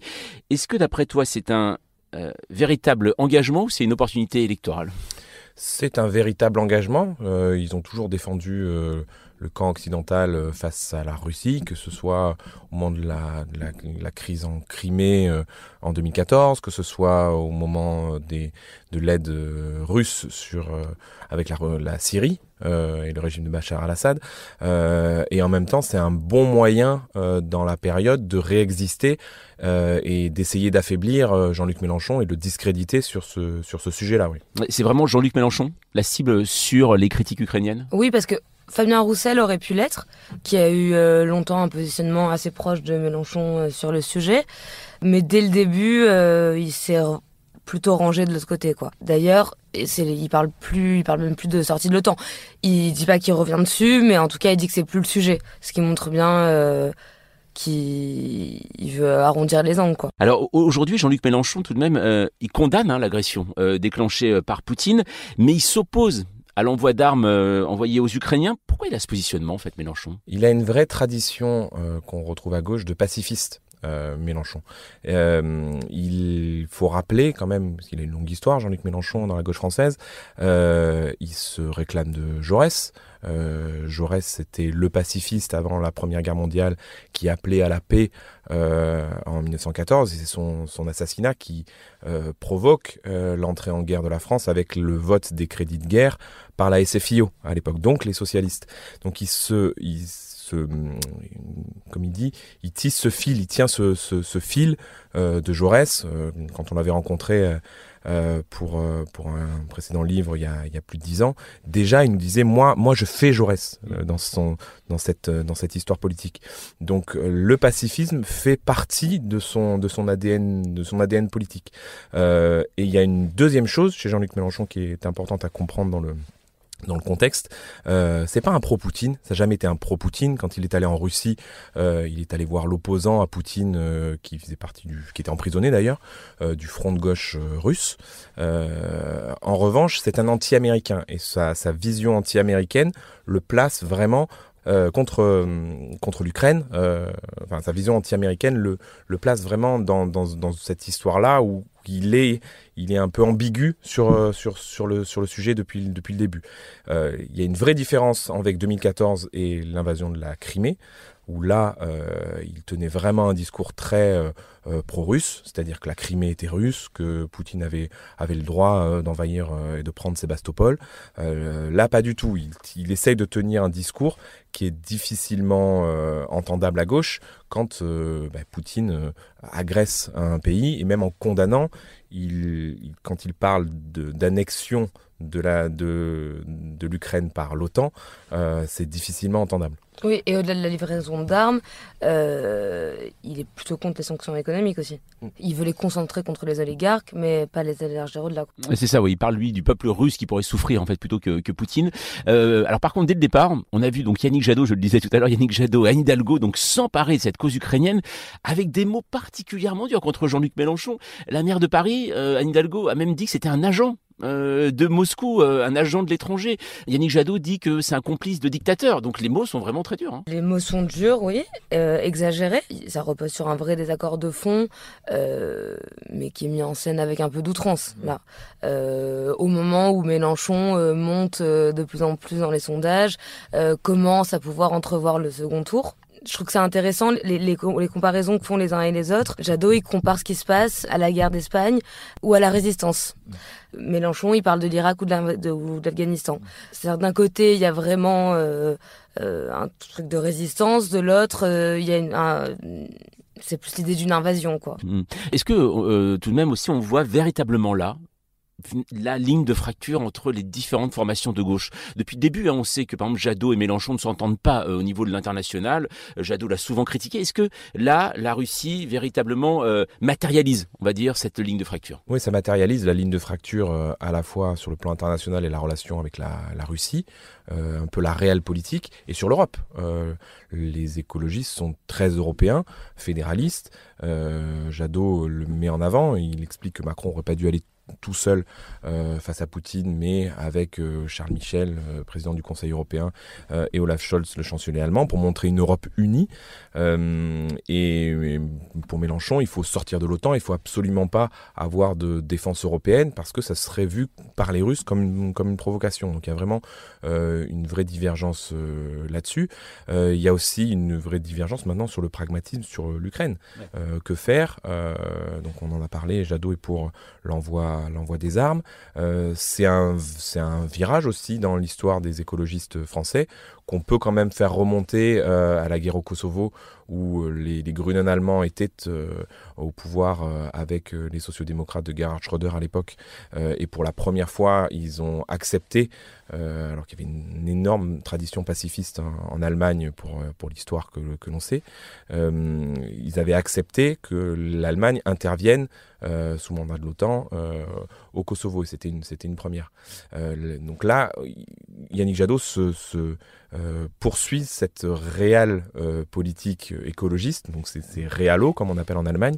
Euh, il s'inscrit lui dans cette tradition-là. Quand Jean-Luc Mélenchon, on en a parlé, est plutôt dans la tradition du pacifisme et du côté non aligné, comme il dit, de, de, la France dans les relations internationales. Et ce qui d'ailleurs chez les écolos suscite quelques petite crispation. Ça reste minoritaire, ou en tout cas l'expression de ces crispations est minoritaire, mais certains, euh, dont Sandrine Rousseau, euh, qu'on a interrogé euh, il y a deux jours, disaient que c'est une position, la livraison d'armes, qui aurait dû être plus débattue en interne parce que ça correspond pas à leur tradition et qu'elle, en l'occurrence, elle est, elle est contre. Donc sur un positionnement plus proche de Mélenchon. Jean-Luc Mélenchon a fait un meeting pour la paix. C'était à Lyon. à ce propos, justement, Yannick Jadot a dit que Jean Jaurès, pour reprendre ce que tu disais, euh, Lilian, euh, doit se retourner dans sa tombe. Euh, c'était important pour Mélenchon aussi pour être un peu plus clair sur son positionnement parce que depuis le début, c'est vrai qu'on assiste tout de même à une sorte eh bien de retournement assez magistral de la part de Jean-Luc Mélenchon sur ce sujet tout de même. Hein. Oui, il avait besoin de montrer qu'il est dans le camp de la paix et notamment pour, pour la gauche, parce que euh, c'est important de, de, plaider pour la paix et de se démarquer de l'étiquette pro-Poutine qu'on essaie de lui coller euh, depuis plusieurs semaines. Euh, il faut rappeler aussi que Jean-Luc Mélenchon était l'un des seuls socialistes en 1991, il était sénateur de l'Essonne à l'époque, à voter contre la guerre en Irak. Euh, alors que le président de la République euh, à l'époque était François Mitterrand, qu'il était euh, un inconditionnel du président Mitterrand, et il a fait, ce geste avec deux trois autres camarades, notamment Julien Drey et Marie-Noël Lindemann, en, votant clairement contre la participation française à, la première guerre en Irak contre Saddam Hussein. donc ça, vient, ça vient aussi de loin. Donc il y, a besoin de montrer qu'il est pour la paix. Maintenant, il y a une question pratique. On fait quoi là pour la paix? Oui, on discute avec Poutine, d'accord Poutine veut, faire la, veut continuer à faire la guerre. Euh, donc il y a une espèce aussi d'impuissance, et c'est ce que euh, pointe Anne Hidalgo et, Yannick Jadot sur ce côté pragmatique, d'accord Nous, eux aussi sont pour la paix, mais maintenant on est pour la paix contre quelqu'un qui veut faire la guerre. Donc il faut aider un peuple qui est en train de se faire massacrer par le grand voisin russe. Il y a des manifestations, notamment le samedi. Hein, la semaine dernière, il y a eu une grande manifestation à Paris à l'appel de toutes les formations politiques. Alors il y avait les insoumis dedans, mais il n'y avait pas Jean-Luc Mélenchon, il n'était pas euh, présent. Est-ce que la délégation a été bien accueillie? Elle n'était pas du tout visible. On a vu Christiane Taubira, on a vu euh, Yannick Jadot, on a vu Raphaël Glucksmann, on a vu euh, le camp des Européens on va dire, euh, qui était présent euh, place de la République euh, là-dessus, parce qu'ils ont, ils ont une opportunité politique de se faire, de se faire voir dans une campagne où justement, on a beaucoup vu l'extrême droite, on a beaucoup vu, on est en train de voir Macron. Puis Yannick Jadot retrouve des accents de la campagne de 2017. À l'époque, il n'était pas candidat, il s'était retiré au profit de, Benoît Hamon, mais dans la dernière ligne droite, il y avait eu un meeting place de la République aussi pour Benoît Hamon. les choses étaient jouées, mais Yannick Jadot avait pris la parole et toute son intervention était dirigée contre Jean-Luc Mélenchon sur le Venezuela, sur son, son appui à Poutine euh, euh, au moment de la Crimée. Euh, donc oui, ils ont une opportunité pour essayer de récupérer quelques points. et la critique qui est faite côté Mélenchon, c'est mais pourquoi essayer de récupérer des points chez nous? Et d'affaiblir la gauche quand il y a la, possibilité, on le voit dans les sondages, que Jean-Luc Mélenchon soit au second tour. et Anne Hidalgo, elle joue quelle carte? Dans cette histoire euh, À peu près ce qu'on décrivait sur euh, Jade tout à l'heure, euh, pro-ukrainienne, pro-européenne. C'est moins audible que Jadot, je trouve, en ce moment, parce qu'elle est plus vraiment audible. Mm. Mais ce qui est intéressant, c'est que tous, de façon différente, espèrent que la guerre, qui en même temps paralyse la campagne, euh, finira par devenir un vrai grand moment de politique. Finalement, euh, il y en a beaucoup qui disent que depuis le début, on était dans des débats euh, un peu nauséabonds euh, euh, sur l'identité menée par l'extrême droite, et que finalement, ça permet de parler aujourd'hui de souveraineté, de parler d'énergie, d'alimentation. Euh, des choses concrètes, essentielles, euh, et de relations à l'Europe. Euh, et là, on en parle beaucoup. On va continuer à en parler cette semaine avec un sommet européen à Versailles organisé par Emmanuel Macron sur la question de l'énergie, sur la question de la défense, défense européenne, pas défense européenne, sortie de l'OTAN, pas sortie de l'OTAN. Voilà, c'est des choses plus essentielles et fondamentales que pseudo-complotisme sur le grand remplacement. Alors on va écouter euh, eh bien, une personne qui nous a adressé euh, son message, comme vous pouvez le faire euh, sur euh, libellisé.libération.fr. C'est Juliane, elle habite Paris, vous allez l'entendre, elle pose une question eh bien, assez concrète. Bonjour, je m'appelle Juliane. J'aurais aimé poser une question à propos de Jean-Luc Mélenchon. J'aurais aimé savoir pourquoi, après tout ce qu'il a dit euh, sur la Russie et euh, sur son soutien euh, à Vladimir Poutine notamment, pourquoi est-ce qu'aujourd'hui il ne baisse pas dans les sondages? Merci. Alors en effet, c'est assez étonnant parce qu'on a vu Éric Zemmour, premier soutien de Vladimir Poutine qui baisse dans les sondages, Marine Le Pen n'en pâtit pas trop, mais tout de même ce n'est pas trop ça. Et alors par contre, alors Jean-Luc Mélenchon, on en parle depuis tout à l'heure, plutôt pro-russe, pas véritablement pro-Poutine, lui ne semble pas du tout souffrir de son ancien positionnement. Il ne semble pas, pour l'instant. On va voir euh, sur le sur le plus long terme ce que, ce que ça donne. Maintenant, c'est vrai, euh, certains sondages, euh, il perd un ou deux points, d'autres, il se maintient, et quelques-uns, il, il reprend aussi euh, des points à ses, adversaires. Euh, ce qui est intéressant, c'est ce qu'on disait tout à l'heure, c'est qu'il passe un message de paix. Et je pense que les gens l'entendent, ce message de paix. Enfin, il en souffre moins, euh, y compris parce que son, socle est solide. On l'a vu en 2012, il avait plutôt un socle à, entre 12 et 15% il finit à 11% parce qu'il est victime du vote utile en faveur de François Hollande à l'époque. En 2017, c'est lui qui profite du vote utile parce qu'il est le mieux placé à, gauche. Donc euh, ce, socle de 15, il récupère 4 points au camp euh, socialiste et c'est Benoît Hamon qui, qui baisse. Donc ce socle de 15%, il, existe mmh. euh, et il est difficile à bouger vu l'état de la gauche et vu la faiblesse des autres candidats. D'ailleurs, à propos de vote utile, mercredi matin, François Hollande sur France Inter a déclaré que c'est très bien d'avoir un vote utile pour Mélenchon, autant faut-il un président utile. On voit qu'il y a toujours des vieilles rancœurs qui ne sont pas enterrées. Euh, des vieilles rancœurs, mais euh, c'est pas injuste quoi, ce qui comme reproche. C'est-à-dire que certes, c'est le seul qui aujourd'hui à gauche euh, se rapproche du second tour, mais il perd à 33 face à Macron. C'est ce que disent aujourd'hui tous ses adversaires de gauche, mais pas seulement François Hollande. Donc c'est pour ça que je veux dire, c'est pas seulement les, les vieilles rancœurs, même les communistes que les insoumis pressent euh, de venir les rejoindre en leur euh, disant que euh, leur voix s'ajoutant aux leurs euh, leur permettrait vraiment d'être au second tour, euh, expliquent que euh, l'enjeu c'est pas juste d'être au second tour, c'est aussi gagner la présidentielle et que Mélenchon n'a aucune chance de la gagner. Le problème, c'est que personne n'a de chance aujourd'hui, si on s'en au sondage, de gagner face à Macron. Donc on fait plus campagne, quoi. Une chose, alors on a vu le retour euh, d'un homme aussi avec cette crise euh, euh, ukrainienne, c'est Raphaël Glucksmann en tant que député européen. Il parle très peu de politique nationale, mais est-ce qu'il peut jouer un rôle, lui, à l'avenir? Il veut pas en jouer, en tout cas, euh, en- il veut pas en jouer aujourd'hui. Il veut même pas dire pour qui il vote. Et il répond même plus au téléphone quand des journalistes l'appellent. Donc je peux pas vous dire. C'est assez étonnant comme positionnement parce qu'il a été quand même tête de liste du Parti Socialiste. Donc euh, euh, le Parti Socialiste lui a offert quand même une place euh, de choix. Et aujourd'hui, ne pas dire pour qui il vote, c'est un peu... c'est un peu hypocrite, je trouve. Aujourd'hui, quand on est responsable politique, notamment à gauche et dans l'état du pays et de la gauche, prendre position est important.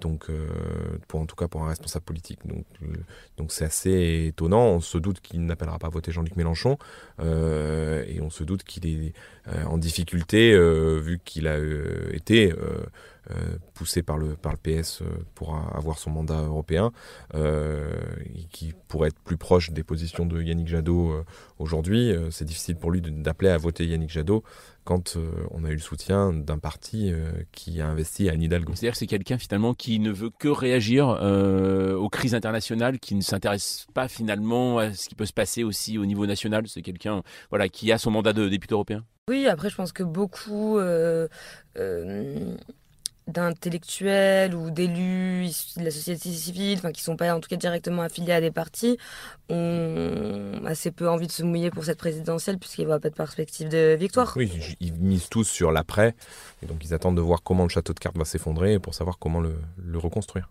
Alors justement, le, le reconstruire, euh, quand on voit aujourd'hui l'état de la gauche, et avec, euh, on le disait au début euh, de ce podcast, euh, que bien la situation en Ukraine mettait en lumière aussi ces, ces fractures qu'il peut y avoir dans les formations de gauche en France, est-ce qu'elle peut s'entendre encore après la présidentielle Une fois que tout ça est terminé, euh, une fois que les comptes sont réglés, c'est-à-dire qu'il y a le suffrage universel, c'est réglé, est-ce qu'elle peut s'entendre pour les législatives par exemple? Pour les législatives, ça va être compliqué. Oui. Normalement, euh, vu comment sont, sont euh, j'allais dire, boutiquées les élections euh, nationales en France, avec les présidentielles d'abord et les législatives ensuite, euh, les présidentielles dictent euh, ensuite les, les législatives. Donc, euh, c'est difficile d'avoir un logo commun des candidats communs aux législatives quand euh, on a eu euh, quatre candidats euh, euh, à la présidentielle.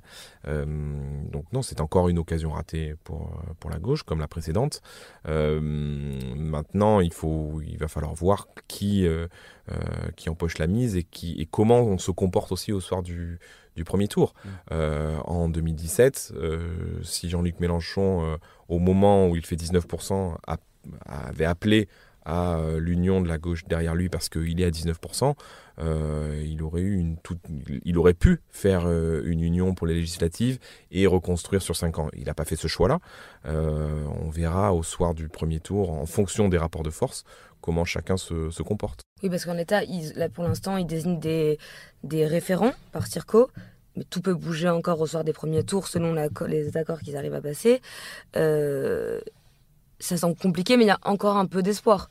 Euh, au PS notamment, alors les écolos pour l'instant disent non, mais côté PS, côté PC, ils ferment pas tout à fait la porte. Côté insoumis non plus, ça dépend avec qui, mais on peut encore espérer des accords circo par circo, au cas par cas, pas euh, les quatre plus grandes forces politiques de gauche ensemble à chaque fois, mais euh, dans certains endroits euh, des, P- des accords PSE-LV, dans d'autres des accords PC-LFI, euh, parce qu'ils savent qu'il y a aussi une menace de disparition. Euh, Est-ce que, une dernière chose, Lyon, est-ce que c'est finalement cette guerre en Ukraine aujourd'hui, elle va laisser des traces dans la gauche française ou alors ça fait partie, c'est terrible à dire comme ça, mais des débats, des épiphénomènes d'une campagne et qu'après on n'en parle plus?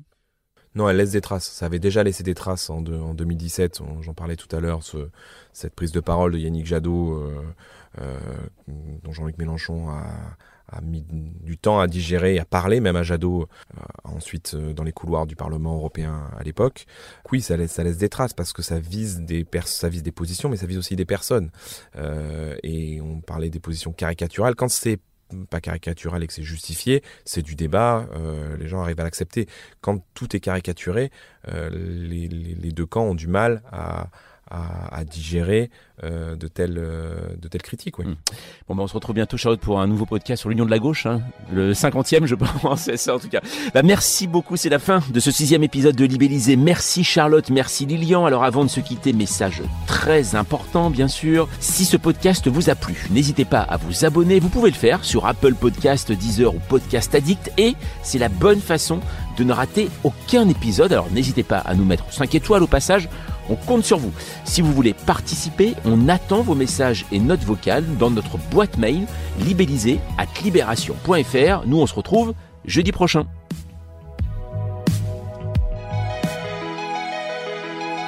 Bonjour, je suis Jean-Mathieu Pernin. Bienvenue dans Libellisé, le podcast de Libération qui vous raconte la présidentielle.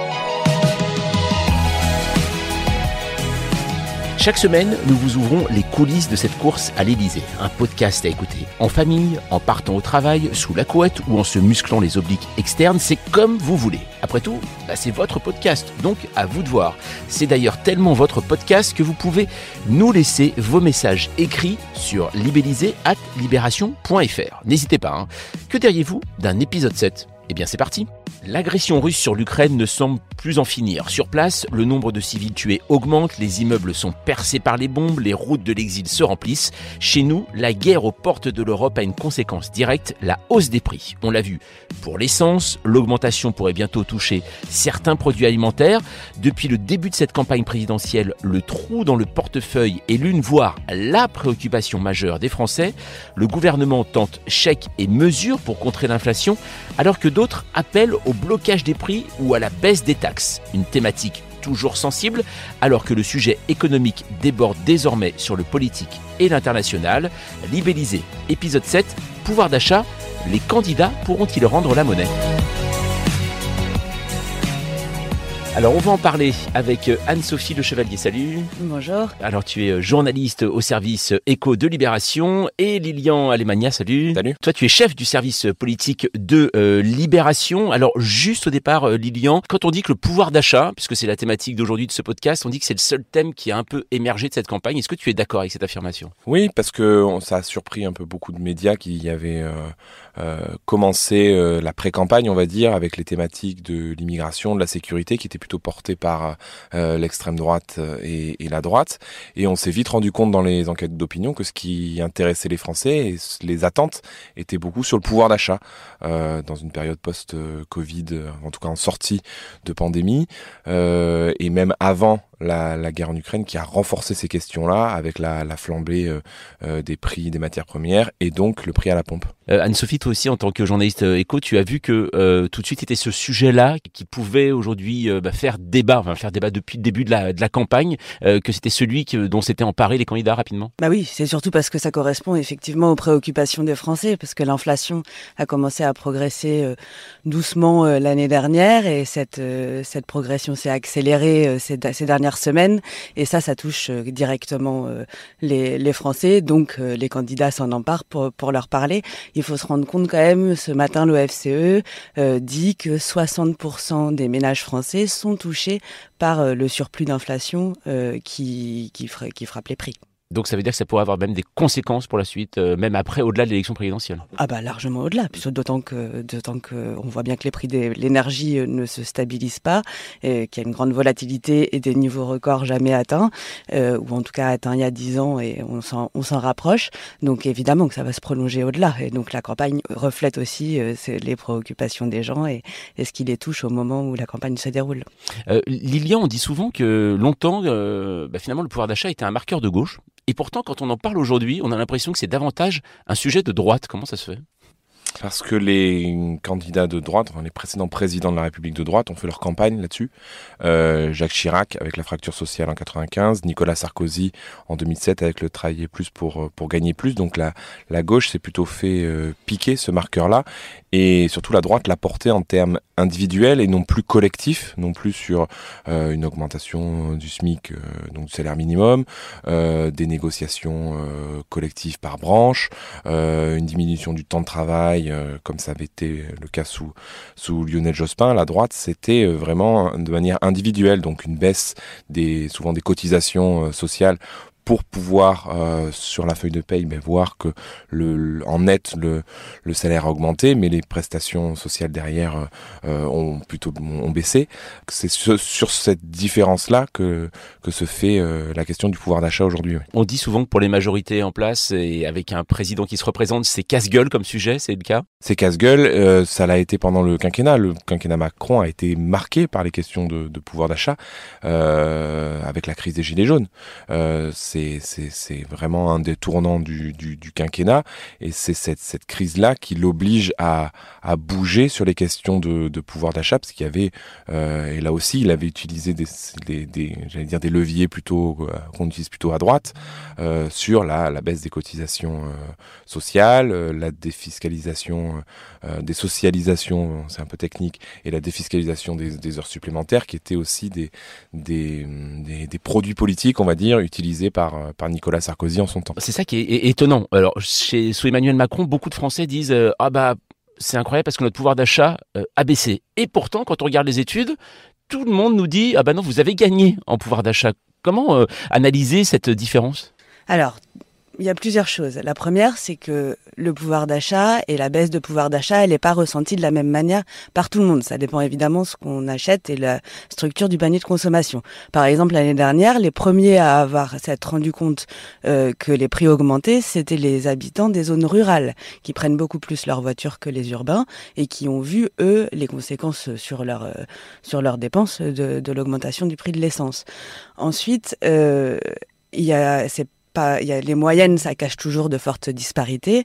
Et par exemple, sur la hausse du, du pouvoir d'achat, c'est vrai euh, qu'il a augmenté pendant le quinquennat du fait des différentes mesures de redistribution. Néanmoins, l'Institut des, des politiques publiques pointait en novembre dernier que pour les plus pauvres, et pour les 5% les plus pauvres, et il n'y avait pas eu de gain de pouvoir d'achat pendant le quinquennat. Alors que pour les 5% les plus riches, ces gains avaient été euh, exceptionnellement élevés, euh, parce que si vous vous souvenez, au début du quinquennat, Emmanuel Macron a fait une réforme euh, du capital, et notamment avec la suppression de l'ISF et avec l'instauration de la flat tax, qui était le, un taux d'imposition unique de 30% sur les valeurs immobilières, et qui concernait du coup les, les Français les plus aisés. Donc on voit bien, selon euh, l'endroit où on se trouve sur l'échelle des revenus, euh, les gains n'ont pas du tout été les mêmes. Alors le, pouvoir d'achat, tu l'as dit Lilian, euh, ça a marqué véritablement le quinquennat d'Emmanuel Macron. On va revenir dans un instant sur les, sur les gilets jaunes, mais tu as cité Nicolas Sarkozy en exemple d'Emmanuel Macron pour certaines réformes économiques. Euh, Éric Zemmour comme Valérie Pécresse ont repris à leur compte le euh, travailler plus pour gagner plus. Emmanuel Macron, euh, dans sa lettre de candidature aux Français, dit seulement il faudra travailler plus. Il ne parle pas de gagner plus, c'est un oubli? Oui et non, parce que le travailler plus pour euh, Emmanuel Macron, c'est le travailler plus longtemps. Euh, c'est travailler plus, c'est-à-dire baisser le chômage, donc il y ait plus de gens qui travaillent et plus de gens qui participent à, à la croissance du pays. Euh, mais c'est aussi travailler plus longtemps. Euh, il a été coincé pendant son, son quinquennat par sa réforme des retraites universelles et son engagement à l'époque, justement pour pas perdre la social, les électeurs sociodémocrates, euh, à ne pas toucher à l'âge légal du départ à la retraite, qui est de 62 ans aujourd'hui. Euh, là, voilà, c'est terminé. Il est débarrassé de cette promesse de campagne de 2017 et euh, son annonce de campagne 2022 euh, a déjà plutôt été faite là-dessus. C'est une retraite à, à 65 ans. Donc, il, oui, il récupère des marqueurs plutôt plutôt à droite. Donc, c'est comme ça qu'il a privé d'oxygène aussi Valérie Pécresse sur les, les questions économiques. Aujourd'hui, elle explique que le programme d'Emmanuel Macron est une pâle copie du sien, mais, en fait depuis, depuis plusieurs euh, mois, voire années, euh, il grignote comme ça euh, le champ économique à droite. D'ailleurs, une des, une des prises politiques de cette, cette campagne pour Emmanuel Macron, c'est Eric Woerth, président de la commission euh, des affaires, euh, de la commission des finances de la de l'Assemblée nationale, qui s'est opposé euh, en façade, on va dire, à, au gouvernement pendant tout le pendant tout le quinquennat. Sur le pouvoir d'achat, c'est peut-être une des seule thématique aujourd'hui où on voit une différence marquée encore entre la droite et la gauche. On a l'impression que la droite veut davantage augmenter les salaires, la gauche le SMIC. Est-ce que c'est comme ça qu'on peut résumer un petit peu les, les, deux camps? Oui, alors c'est un peu plus complexe, mais, mais effectivement, la revalorisation du SMIC n'est pas proposée à droite, je crois. Donc, euh, donc euh, oui, ça, c'est un marqueur différentiel.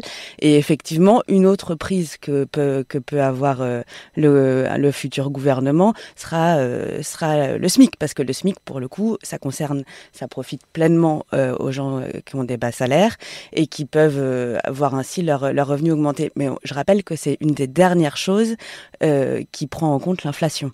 Et donc, quand le quand l'inflation augmente, le SMIC augmente automatiquement. L'augmentation du SMIC permet aussi derrière à, aux, organisations syndicales de négocier des augmentations de salaire pour les autres qui sont au-dessus du SMIC. Euh, donc c'est pour ça qu'à droite et les entreprises, euh, enfin les chefs d'entreprise sont souvent contre l'augmentation du SMIC parce qu'ils disent ben, ça va tirer tous nos salaires vers le haut, donc ça va créer encore plus d'inflation derrière. Et on voit à quel point en ce moment justement les négociations annuelles obligatoires, donc qui décident de l'augmentation des salaires euh, pour pour les entreprises, se passent de manière difficile et que les augmentations obtenues par les salariés sont en général en dessous de l'inflation.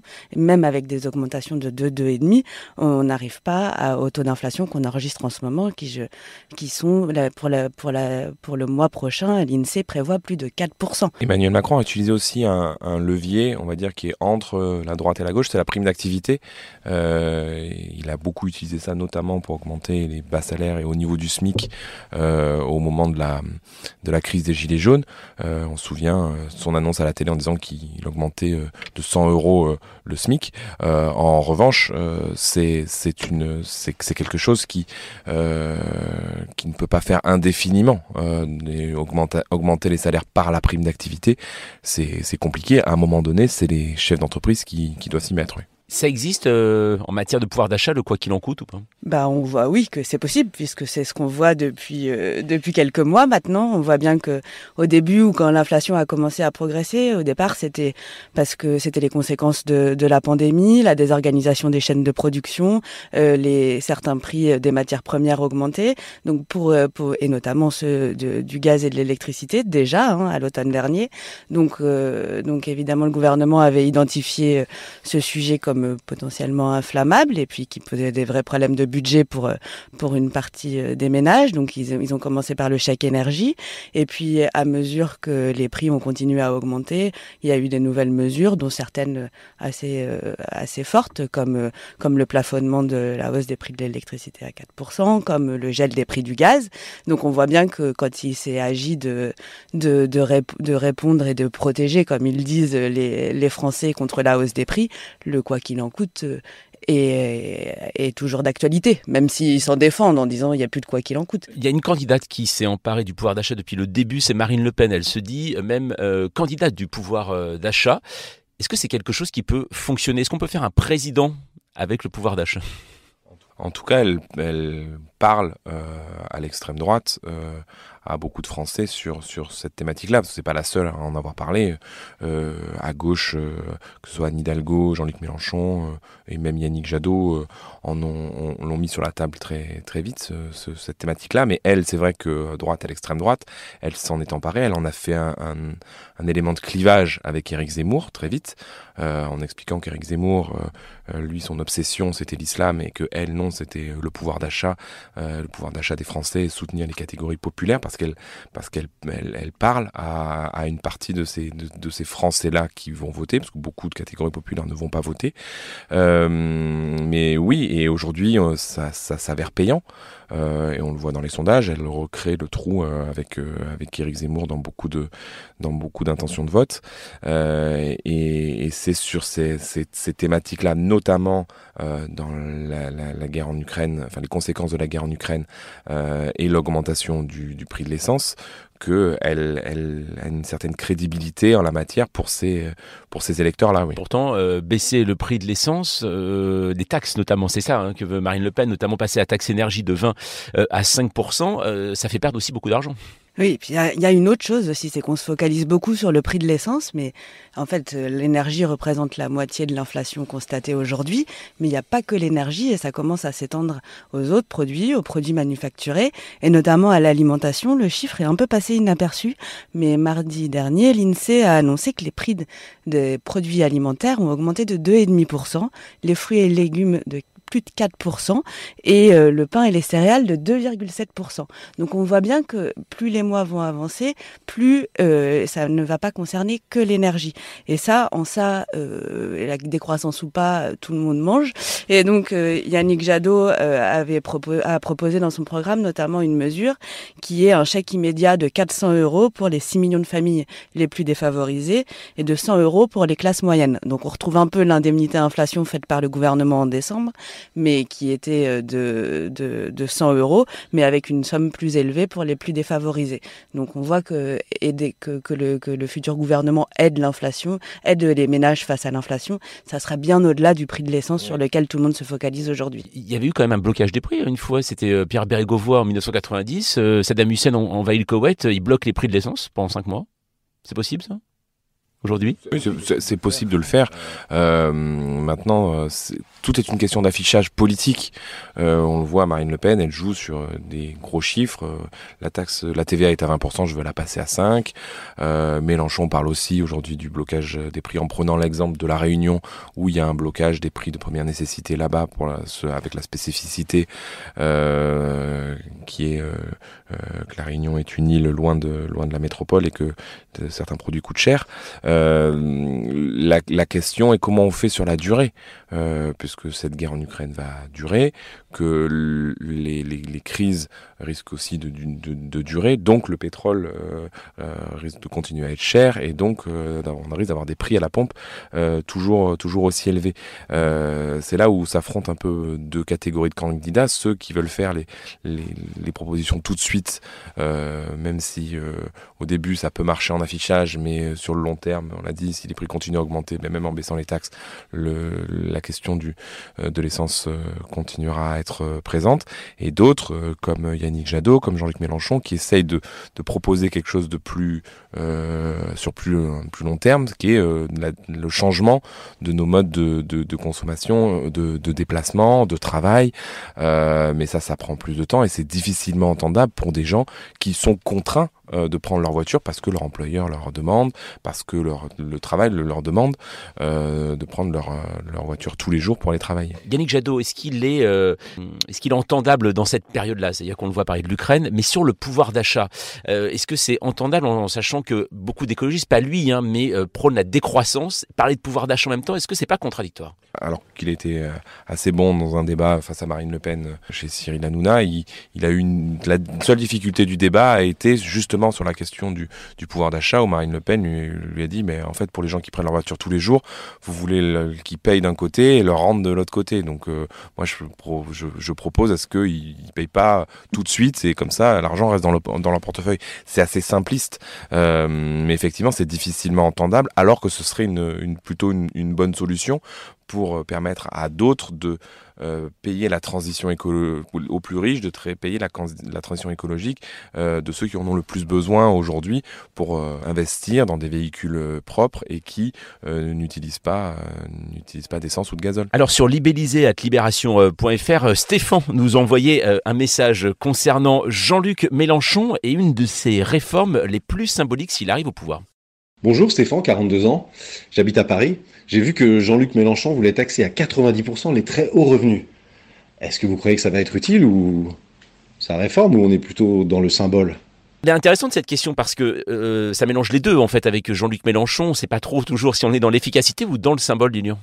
On est beaucoup dans le symbole. Euh, les 90%, c'est au-delà de la taxe, enfin de l'imposition 75% qui avait été proposée par François Hollande et qui avait été retoquée par le Conseil constitutionnel. Alors Jean-Luc Mélenchon dit qu'il s'en sortira euh, puisqu'il va euh, créer 12 tranches d'impôts, donc quelque chose de beaucoup plus progressif euh, pour éviter que cette, cette, cette, cet impôt à 90% sur la dernière tranche hein, mmh. soit, soit con, jugé confiscatoire.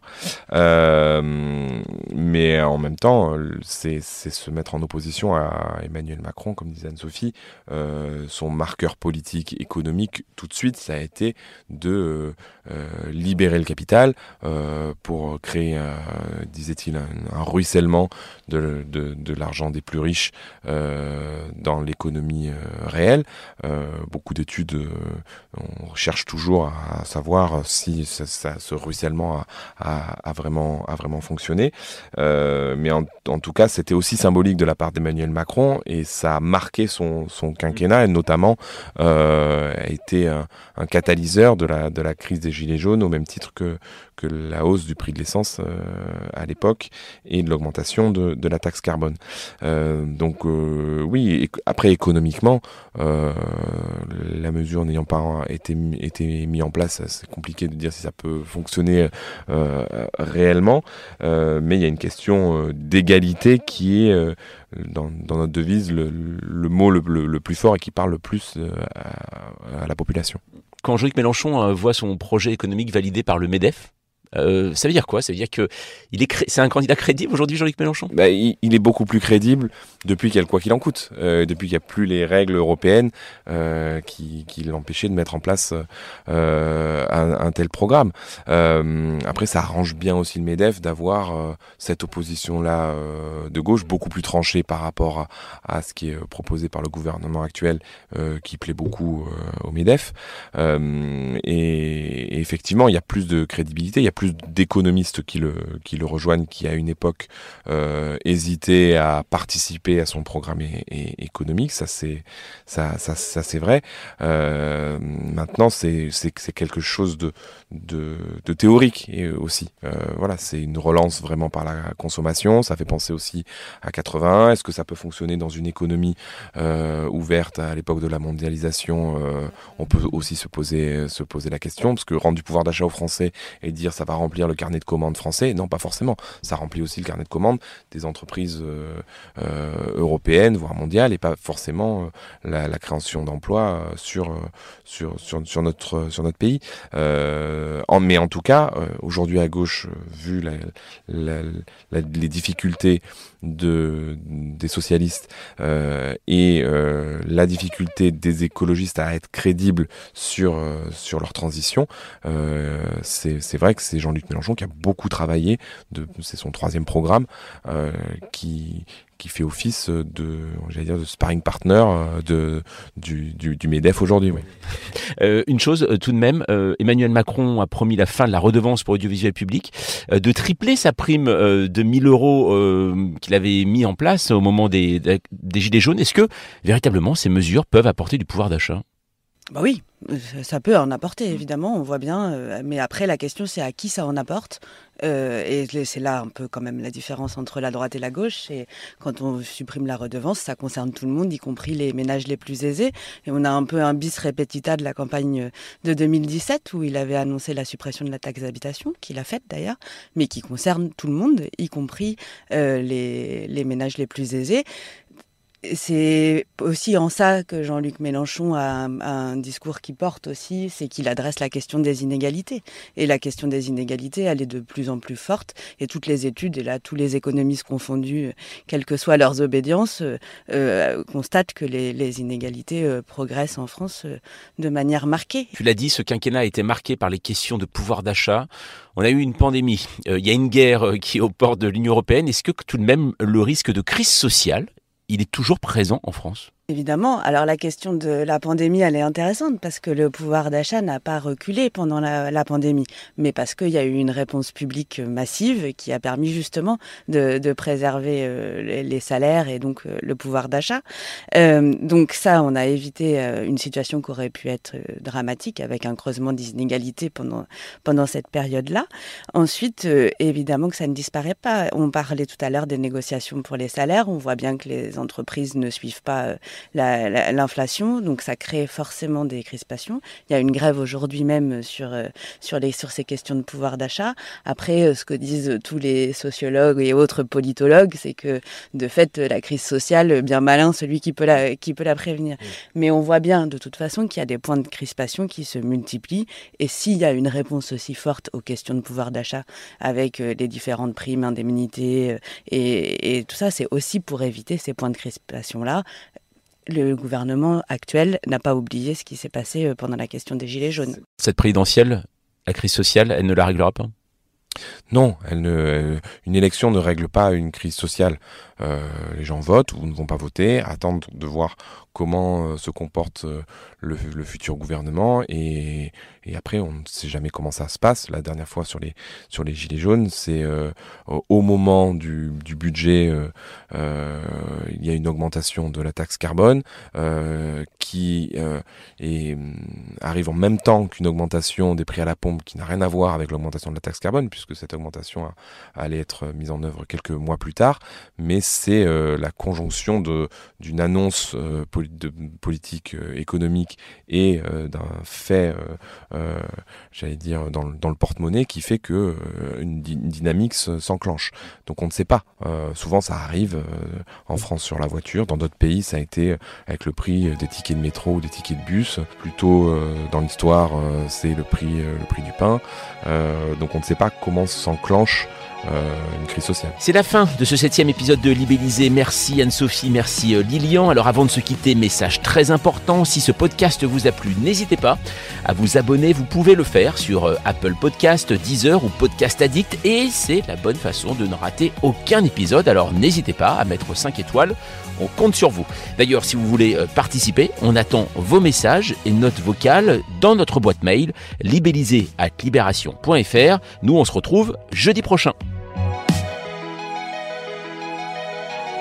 Bonjour, je suis Jean-Mathieu Pernin. Bienvenue dans Libellisé, le podcast de Libération qui vous raconte la présidentielle. Le premier tour approche à grands pas et si vous n'êtes pas au courant, sachez qu'il se déroulera le 10 avril avec 12 candidats sur la ligne de départ. Voilà, vous savez l'essentiel. Enfin, on pourrait s'arrêter là, mais quand on voit vos nombreux messages sur libellisé.libération.fr, on se dit que vous voulez aller un peu plus loin. Eh bien, folie du hasard, ça tombe bien, nous aussi. Un épisode 8, est-il possible? Nous n'hésitons pas à répondre que oui, alors bah c'est parti. Rien ne se passe jamais comme prévu dans une campagne présidentielle. Ce cliché des courses élyséennes, Éric Zemmour s'en est servi pour évoquer sa candidature et la percée dans les sondages qu'il a réalisés cet hiver. Et aujourd'hui, en effet, rien ne se passe comme prévu pour le candidat de Reconquête puisqu'il dévisse dans les enquêtes d'opinion. L'ancien éditorialiste est actuellement remplacé par Jean-Luc Mélenchon dans la place de troisième homme. Un coup de mou pour le Z qui compte sur son meeting au Trocadéro pour reprendre du souffle et ancrer sa volonté d'union des droites dans le paysage politique français, le tout sur fond de propositions extrêmes concernant l'immigration, loin des préoccupations actuelles des Français. Libellisé, épisode 8, Éric Zemmour est-il déjà fini? On va en parler avec Jonathan Boucher-Petersen. Salut. Bonjour. Alors, tu es donc rédacteur en chef adjoint du service politique et Tristan Berthelot. Bonjour. Bonjour. Alors, toi, tu suis la campagne hein, d'Éric Zemmour au sein du euh, service euh, politique. J'ai cette chance. C'est quoi l'ambiance actuellement dans les équipes de, Zemmour, en sachant qu'il, comme il euh, décline un peu dans les sondages, est-ce que on est plutôt sombre ou alors que tout de même on, on y croit au 10 avril? Non, non, non, l'ambiance est excellente, évidemment, tout le monde sourit, surtout à la presse, euh, mais on est dans une espèce d'ambiance euh, crépusculaire, euh, étrange, dans un entre-deux. on a vu à plusieurs événements, au débat de valeur actuelle, c'était assez marquant, et surtout à Metz, dans un meeting, où en fait on était dans un, une espèce de, de fin de campagne où on tirait les leçons des semaines passées, donc on revenait sur tout ce qui s'était passé. Euh, Zemmour a fait d'ailleurs un mea culpa sur un certain nombre d'erreurs qu'il n'a pas citées. Plus dans une ambiance de fin, mais on est aussi dans une bonne ambiance, de, comme je disais. D'ailleurs, euh, Zemmour euh, l'a dit là, des journalistes, euh, j'y crois, j'y crois plus que jamais. Je suis sûr que je serai au second tour. J'en suis sûr depuis des mois. vous m'avez enterré plusieurs fois et je dirais pas que j'ai réussi à chaque fois, mais en tout cas, vous devriez être prudent. Alors, Jonathan, quand, quand on voit euh, aujourd'hui euh, Éric Zemmour, euh, on se dit il y a, hum, y a une chose qui l'a précipité, c'est la guerre en Ukraine. Est-ce qu'il y a vraiment un avant, un après concernant Zemmour? Bah, le décrochage avait commencé un petit peu avant, mais ça a été un accélérateur et un révélateur. C'est qu'on dit que souvent les crises, ça a été vrai pour la crise Covid, c'est particulièrement vrai pour la crise en Ukraine. C'est un révélateur de, présidentialité. C'est-à-dire qu'autant il avait imposé ses thèmes. D'ailleurs, il, expliquait à longueur d'interview que ce qui comptait dans une présidentielle, c'était euh, d'imposer sa question et d'avoir la réponse. Donc on, peut dire que la, la, zémorisation du débat public lui, a clairement profité. Ça a été toute la bulle Zemmour. Euh, après, ça a été à double titre. C'est-à-dire quand on a commencé à voir dans quelle euh, géopolitique il s'inscrivait, que des paroles euh, assez euh, radicales euh, à l'égard d'un Vladimir Poutine qu'il admire de façon très décomplexée, de, l'Ukraine dont il nie l'existence de façon tout aussi décomplexée, le, discours sur les réfugiés qui manquait singulièrement d'humanité, a fortiori quand de l'autre côté de l'extrême droite, enfin juste à côté de lui, Marine Le Pen était beaucoup plus prudente dans la, dans la façon d'embrasser ces sujets. Et après, c'est vrai quand on arrive sur les sujets un peu plus dans le dur de la question du pouvoir d'achat, la question de la crise énergétique, la question, tout simplement la question que se posent les Français de qu'est-ce que vous feriez si vous étiez à la place du président en place? Et ben c'est vrai que là-dessus, euh, il y a eu un espèce d'effet pchit sur euh, le, petit buzz qu'il y avait autour, autour d'Éric Zemmour. Donc aujourd'hui, on se rend compte qu'il se rabat, qu'il se rapatrie sur le noyau de sa proposition. Euh, c'est la proposition sur le ministère de la remigration. voilà, c'est l'idée de dire que quoi qu'ils en disent, ils ont bien compris que le deuxième tour était plus à portée de main. Donc il s'agit de, verrouiller le noyau pour limiter les dégâts et pouvoir en tout cas dire on n'aura pas été simplement un, un second rôle perturbateur de la présidentielle. Ce qui est assez étonnant, c'est que Éric Zemmour s'est souvent vanté, euh, Tristan, de, sentir finalement le pays. Euh, là, on l'a vu euh, avec le pouvoir d'achat, bah, pas du tout. avec la guerre en Ukraine, pas du tout. Et il continue en effet, comme vient de le dire Jonathan, à parler d'immigration, alors que ce n'est plus du tout eh bien, dans les centres de préoccupation des Français. Ça veut dire qu'il y a un décalage en fait, lui, euh, il, considère euh, pas ça du tout. Il, euh, il, dit je, je, ne crois pas à ces sondages, je ne crois pas à ces études, je crois qu'elles sont manipulées par les médias. Il dit les médias passent leur temps à, marteler partout le pouvoir d'achat, la guerre en Ukraine. Et donc, quand on interroge la population, forcément, les premiers sujets auxquels ils répondent, c'est moi, mon intérêt, c'est le, le, pouvoir d'achat et la guerre en Ukraine. Mais lui, il, il pense que le cœur de son électorat, qui se situe entre RN et le LR euh, a, trois thèmes de prédilection euh, favoris qui sont euh, la sécurité, l'immigration et le terrorisme. Et donc il ne pense qu'à parler à cet électorat-là.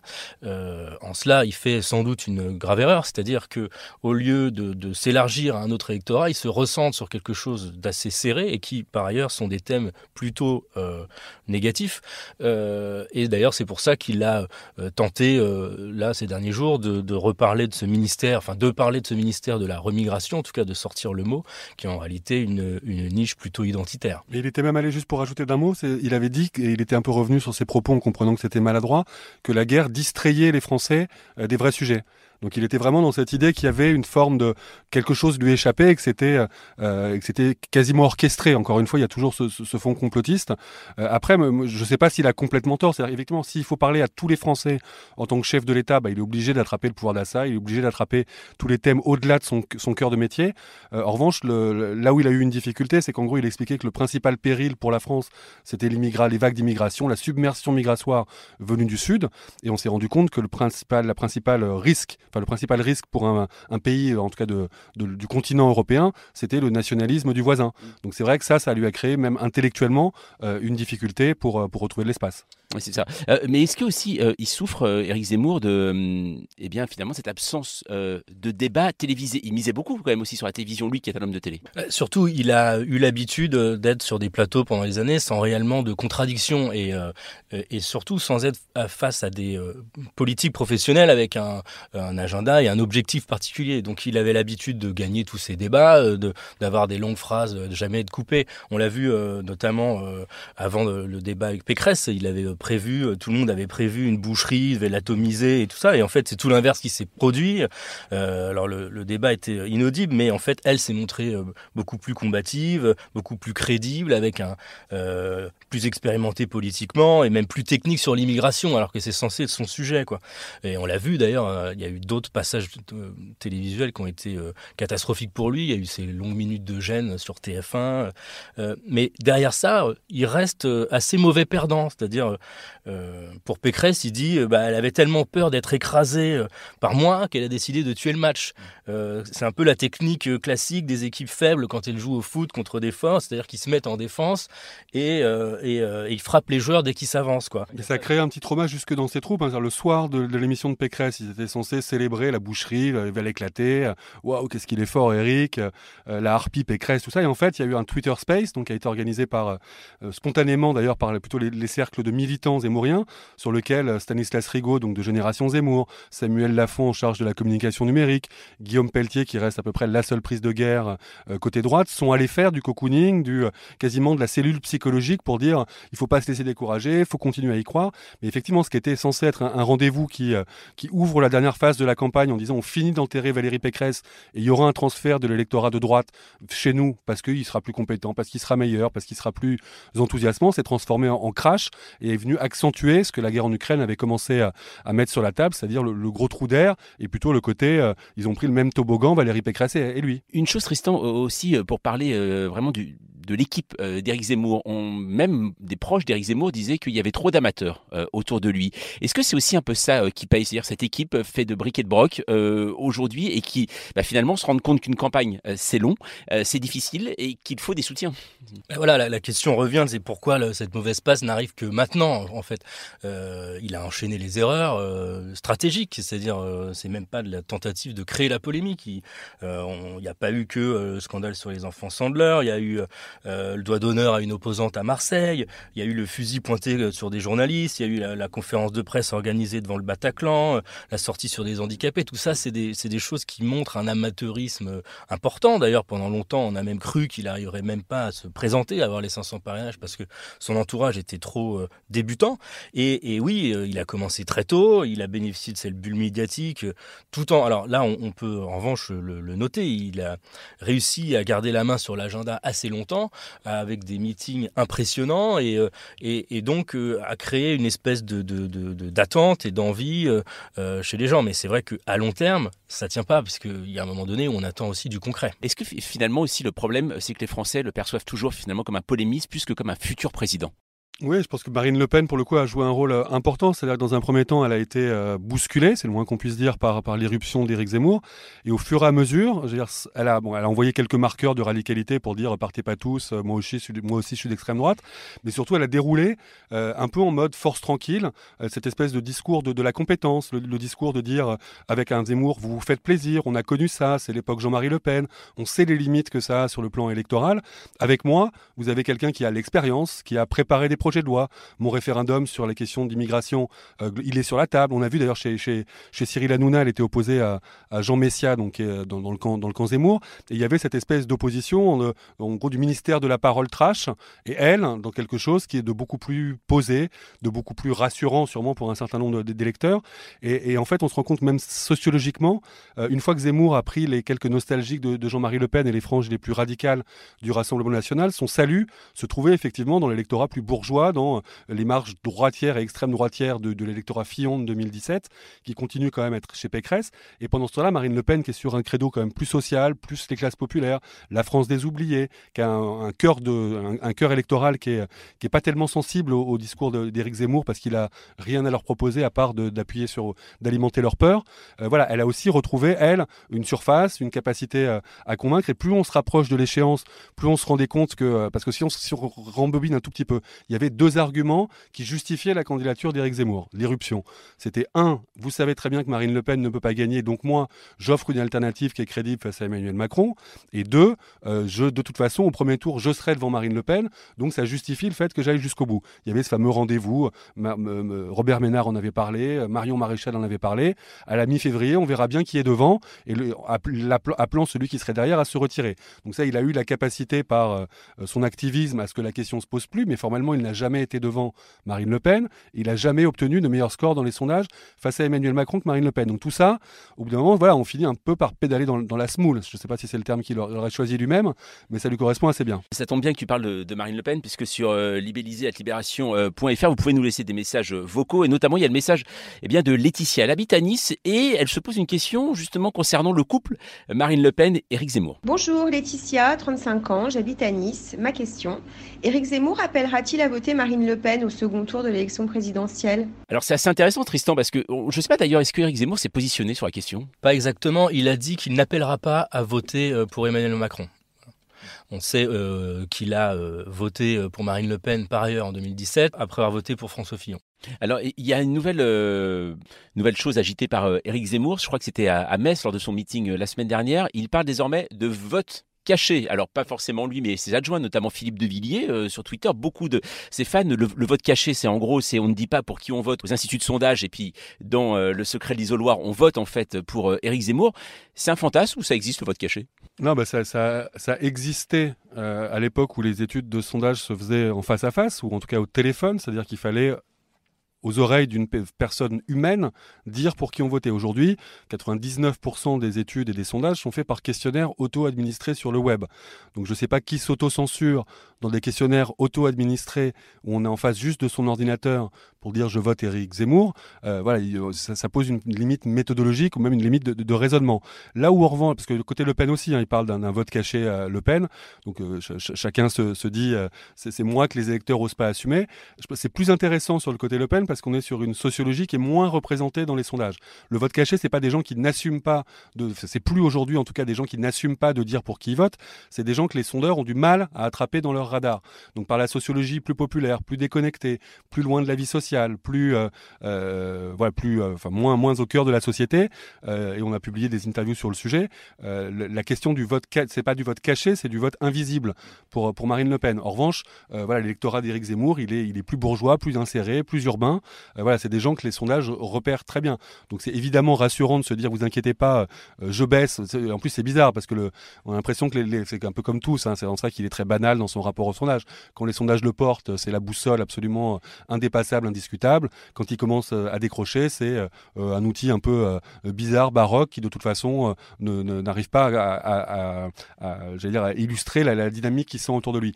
Et c'est ça qui est compliqué pour des, pour des candidats qui manquent d'expérience, c'est le décalage entre l'effervescence et le côté massif qu'il peut y avoir dans, certains meetings et la réalité électorale. Parce qu'effectivement, euh, ce week-end, il y a le meeting, donc le grand rassemblement euh, au Trocadéro, qui sera, euh, on peut l'imaginer, une démonstration de force si on le compare à un meeting d'Anne Hidalgo ou de Valérie Pécresse.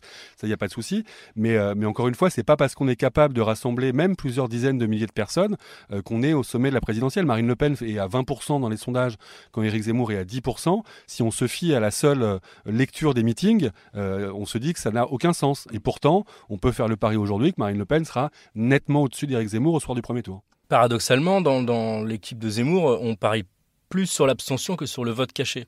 C'est-à-dire qu'ils considèrent que leur électorat est par nature plus mobilisé ou plus mobilisable en tout cas que l'électorat euh, populaire dont vient de parler Jonathan, qui est plus proche de Marine Le Pen. Et elle leur dit maintenant dans les, dans les, dans les meetings, euh, attention, euh, on vous dit que l'élection est pliée, que Emmanuel Macron a gagné, il faut absolument que vous preniez votre destin en main, que vous veniez voter. En réalité, elle a surtout peur de perdre beaucoup de points entre les sondages et ce premier tour.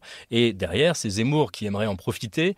Euh, il considère que son électorat plus âgé, plus bourgeois, a plus tendance à se mobiliser et à pas euh, laisser tomber. Et c'est vrai que sur le terrain, dans les reportages, on a remarqué beaucoup euh, dans les zones, en tout cas, où Marine Le Pen fait d'habitude historiquement des hauts scores, notamment dans le Nord, que les gens étaient vraiment de moins en moins intéressés à cette présidentielle. Alors on parlait de, de la famille Le Pen. Éric Zemmour, c'est le seul à avoir fait une affiche avec une autre personne à côté de lui, c'est Marion Maréchal.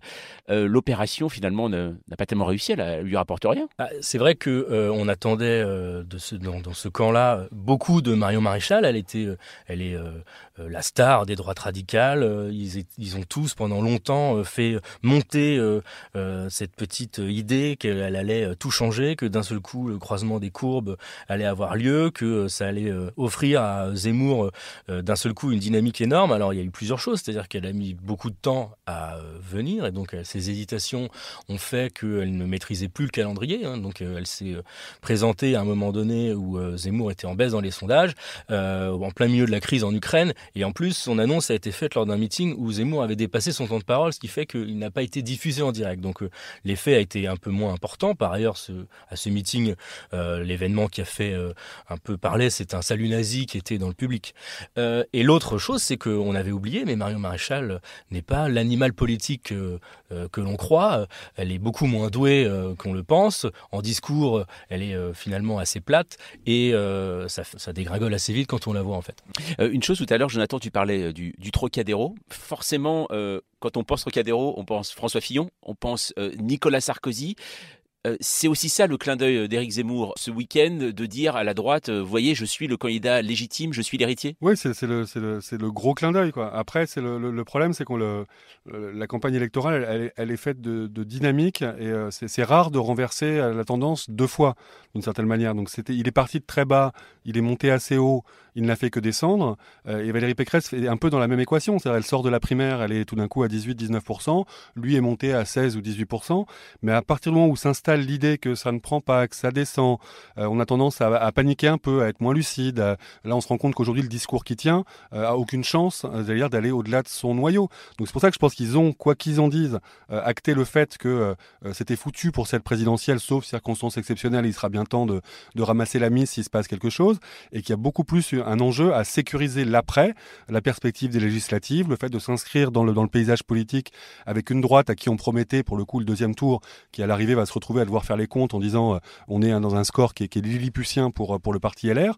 Donc il y a quand même cette idée que. Euh, donc après, le, j'allais dire, François Fillon, il avait rassemblé euh, du monde quand même au, au, beaucoup moins que ce qu'il avait dit, mais beaucoup plus que ce qu'on peut rassembler dans un Zénith ou dans un Bercy. Euh, donc voilà, encore une fois, il y aura un moment d'exaltation et de, mobilisation de son camp, euh, mais moi je ne crois pas une seconde à ce que ce soit l'effet d'entraînement nécessaire pour faire basculer des gens qui, qui se diraient Ah tiens, hein, finalement, je bascule pour Éric Zemmour. D'autant plus qu'on oublie une chose, c'est que ces deux candidats ont certes fait des meetings géants au Trocadéro, mais ils ont aussi tous les deux Et à chaque fois, avant, ils ont été au Trocadéro. Donc c'est vrai que c'est pas le lieu qui porte bonheur euh, forcément.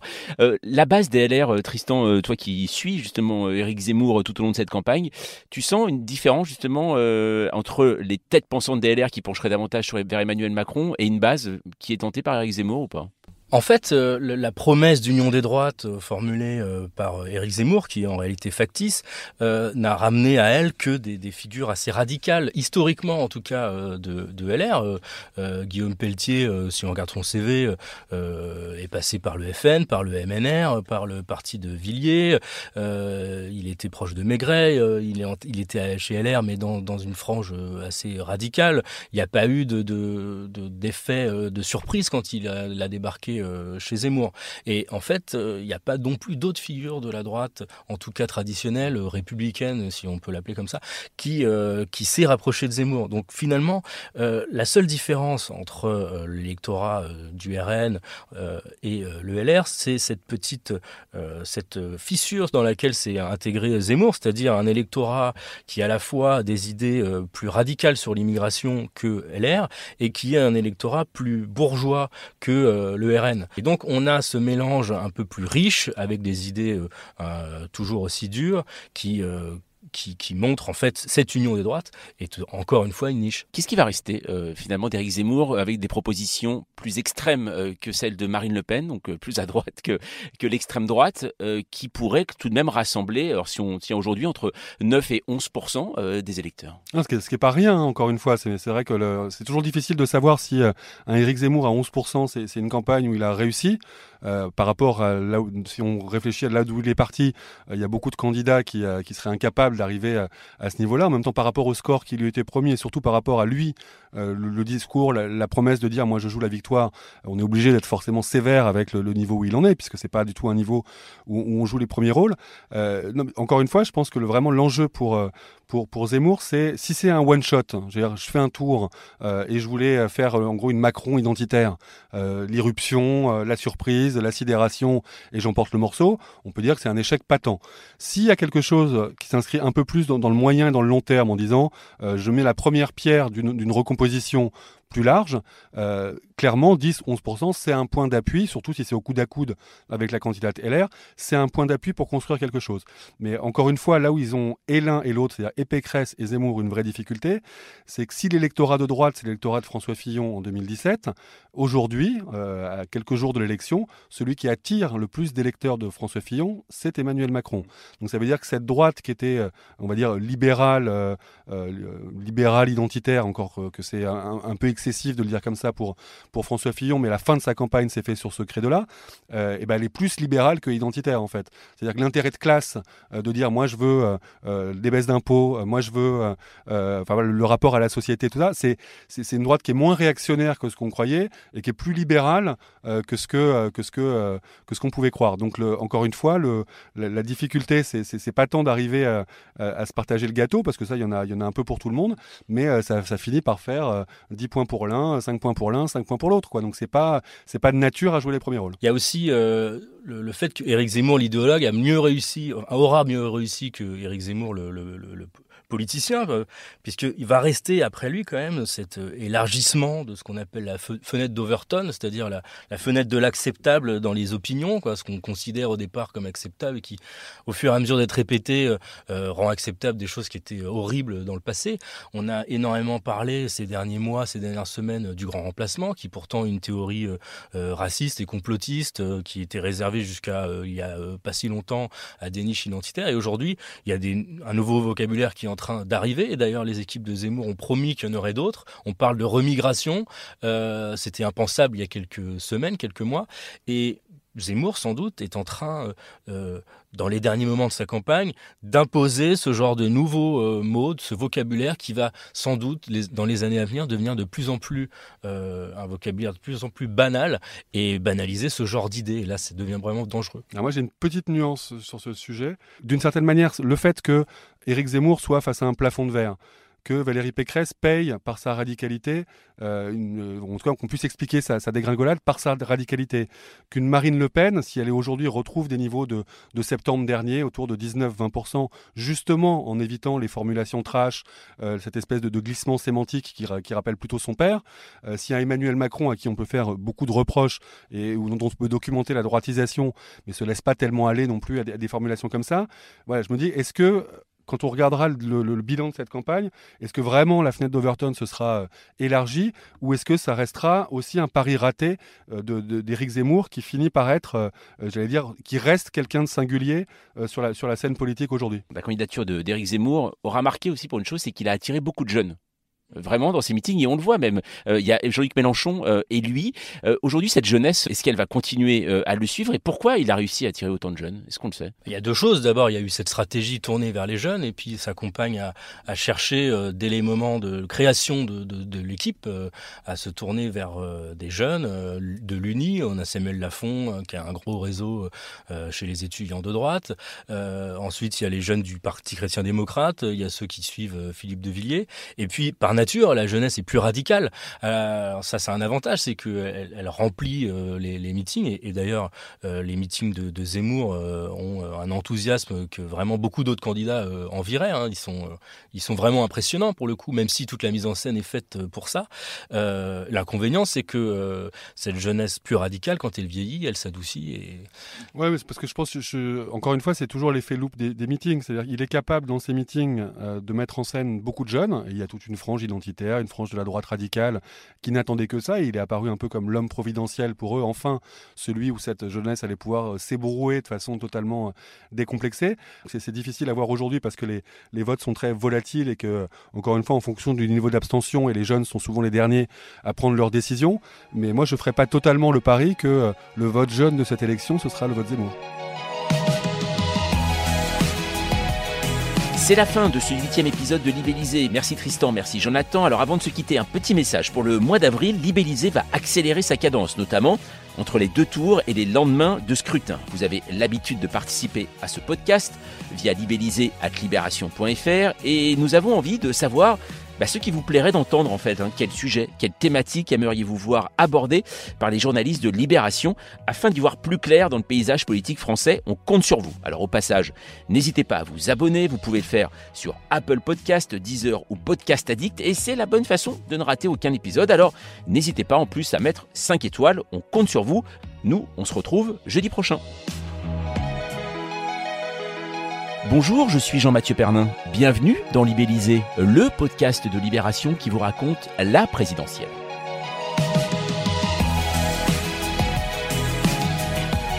Le dénouement du premier tour approche, on vote le 10 avril et la campagne est rentrée dans sa phase la plus active. Affiches, meetings, temps de parole, les candidats sont partout tellement d'ailleurs qu'on a parfois l'impression de vivre en colocation avec eux une fois tous les cinq ans, c'est raisonnable et ça ne vous déplaît pas non plus. On le voit avec le succès de notre précédent podcast. Hein. vous avez été très nombreux à l'écouter, donc merci à vous.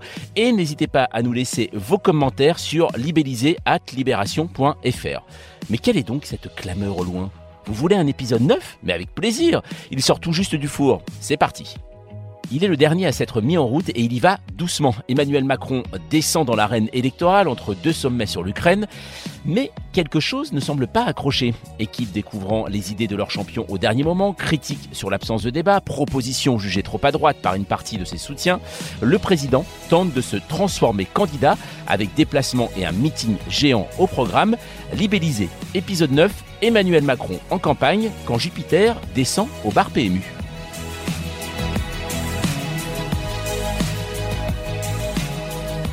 Alors on va en parler avec Loreki, salut. Bonjour. Et également avec Jean-Baptiste Daoulas, salut. salut. Vous êtes tous les deux donc en charge de la majorité présidentielle à Libération et donc bah, depuis peu en fait du président candidat. Laure, est-ce qu'on peut dire que euh, Emmanuel Macron s'est mis à faire campagne?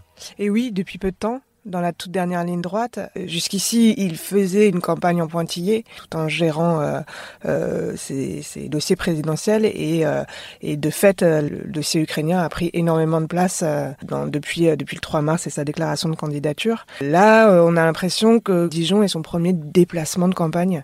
Jean-Baptiste, est-ce qu'il y a eu un changement quand même aujourd'hui? Alors, donc, on le voit Emmanuel Macron doit faire campagne, puisque le premier tour c'est le 10 avril. Est-ce qu'il y a quand même eu un changement dans la campagne d'Emmanuel Macron euh, par rapport au plan initial? Il y, a, il y a eu un changement euh, par rapport euh, aux séquences qui avaient été déjà euh, préécrites. Il y avait eu des, repérages pour des grands meetings dans, quelques villes. Il y avait une dizaine de villes où il y avait eu des repérages. Ça ne veut pas dire qu'il y aurait une dizaine de grands meetings, mais c'était quand même l'idée d'en faire quelques-uns. Il y avait ces formats un peu de grands débats, de conversations, questions-réponses avec les Français. l'idée c'était d'en faire une douzaine. pour l'instant, il n'en a fait que deux et demi, on va dire. Il y a eu Poissy, il y a eu Et puis dans une certaine mesure, il y a eu Dijon également. Donc tout ça, ça a été réécrit, réadapté adapté. Et il y a une autre euh, forme de réadaptation permanente de la campagne de Macron, c'est euh, il est accusé euh, de pas faire campagne, il est, accusé de, fuir la contradiction, et on a l'impression que dans les quelques journées de déplacement euh, qu'il a fait depuis quelques semaines, chaque déplacement est une forme un peu de correction des critiques qui ont été adressées au, au déplacement précédent. À Poissy, il y a eu la critique, la révélation du fait que les, les questions avaient été transmises et classées déjà par euh, le maire de Poissy, euh, Carl Olive. À Pau, euh, du coup, c'était des, des lecteurs de Sud-Ouest qui, qui répondaient, donc ça veut dire que il n'y avait pas de, de filtre déjà préalable ou, ou de, de, de, questions déjà connues. ensuite, on lui a reproché de pas faire campagne, de pas se mettre en danger. Et là, qu'est-ce qu'il fait à Dijon? Eh bien, il fait vraiment le, le, petit manuel du parfait candidat en campagne. Il répond aux débeautés aux caméras, ce qu'il faisait plus tellement auparavant. Il se met en danger en parlant une douzaine de minutes à un mec qui l'alpague sur le pouvoir d'achat.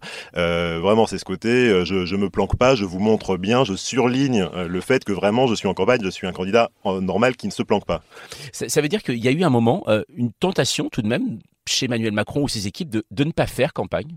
Il y a eu, je pense, la tentation de mettre la campagne en, en mode mineur, quoi, de, euh, de dire, de, il est accaparé par le dossier ukrainien et, et cet argument est indiscutable, au moins dans les, euh, les, les, les, premières semaines de la campagne, au plus fort de, euh, de cette guerre. et, et il y a eu sans doute cet effet drapeau spectaculaire. toute la majorité a, a, été assez soufflée sur le terrain par ce, ce voilà, ce bondissement dans les sondages, alors qu'il s'attendait hors temps de guerre à Emmanuel Macron entre en campagne et mécaniquement, il baisse un peu dans les sondages. Et donc, du fait de la guerre et du fait de, de, de cet effet de cohésion euh, autour de, du président, il y a eu cette, euh, ce, plutôt l'effet inverse. Mmh. Et là, ils ont, il y, a, il y, a eu sans doute la volonté de d'en jouer un peu. Euh, et de quelque part de gérer euh, cette avance comme une rente et de, de ne pas prendre de risques et de jouer la sécurité. Là, je pense que le petit tassement qu'on observe, puisqu'il est à 27-28 dans le rolling IFOP euh, euh, qui suit le, le, les, cotes au jour le jour, euh, les incite quand même dans les, deux dernières semaines à, marteler le programme et à se déplacer et à entrer, en, au contact.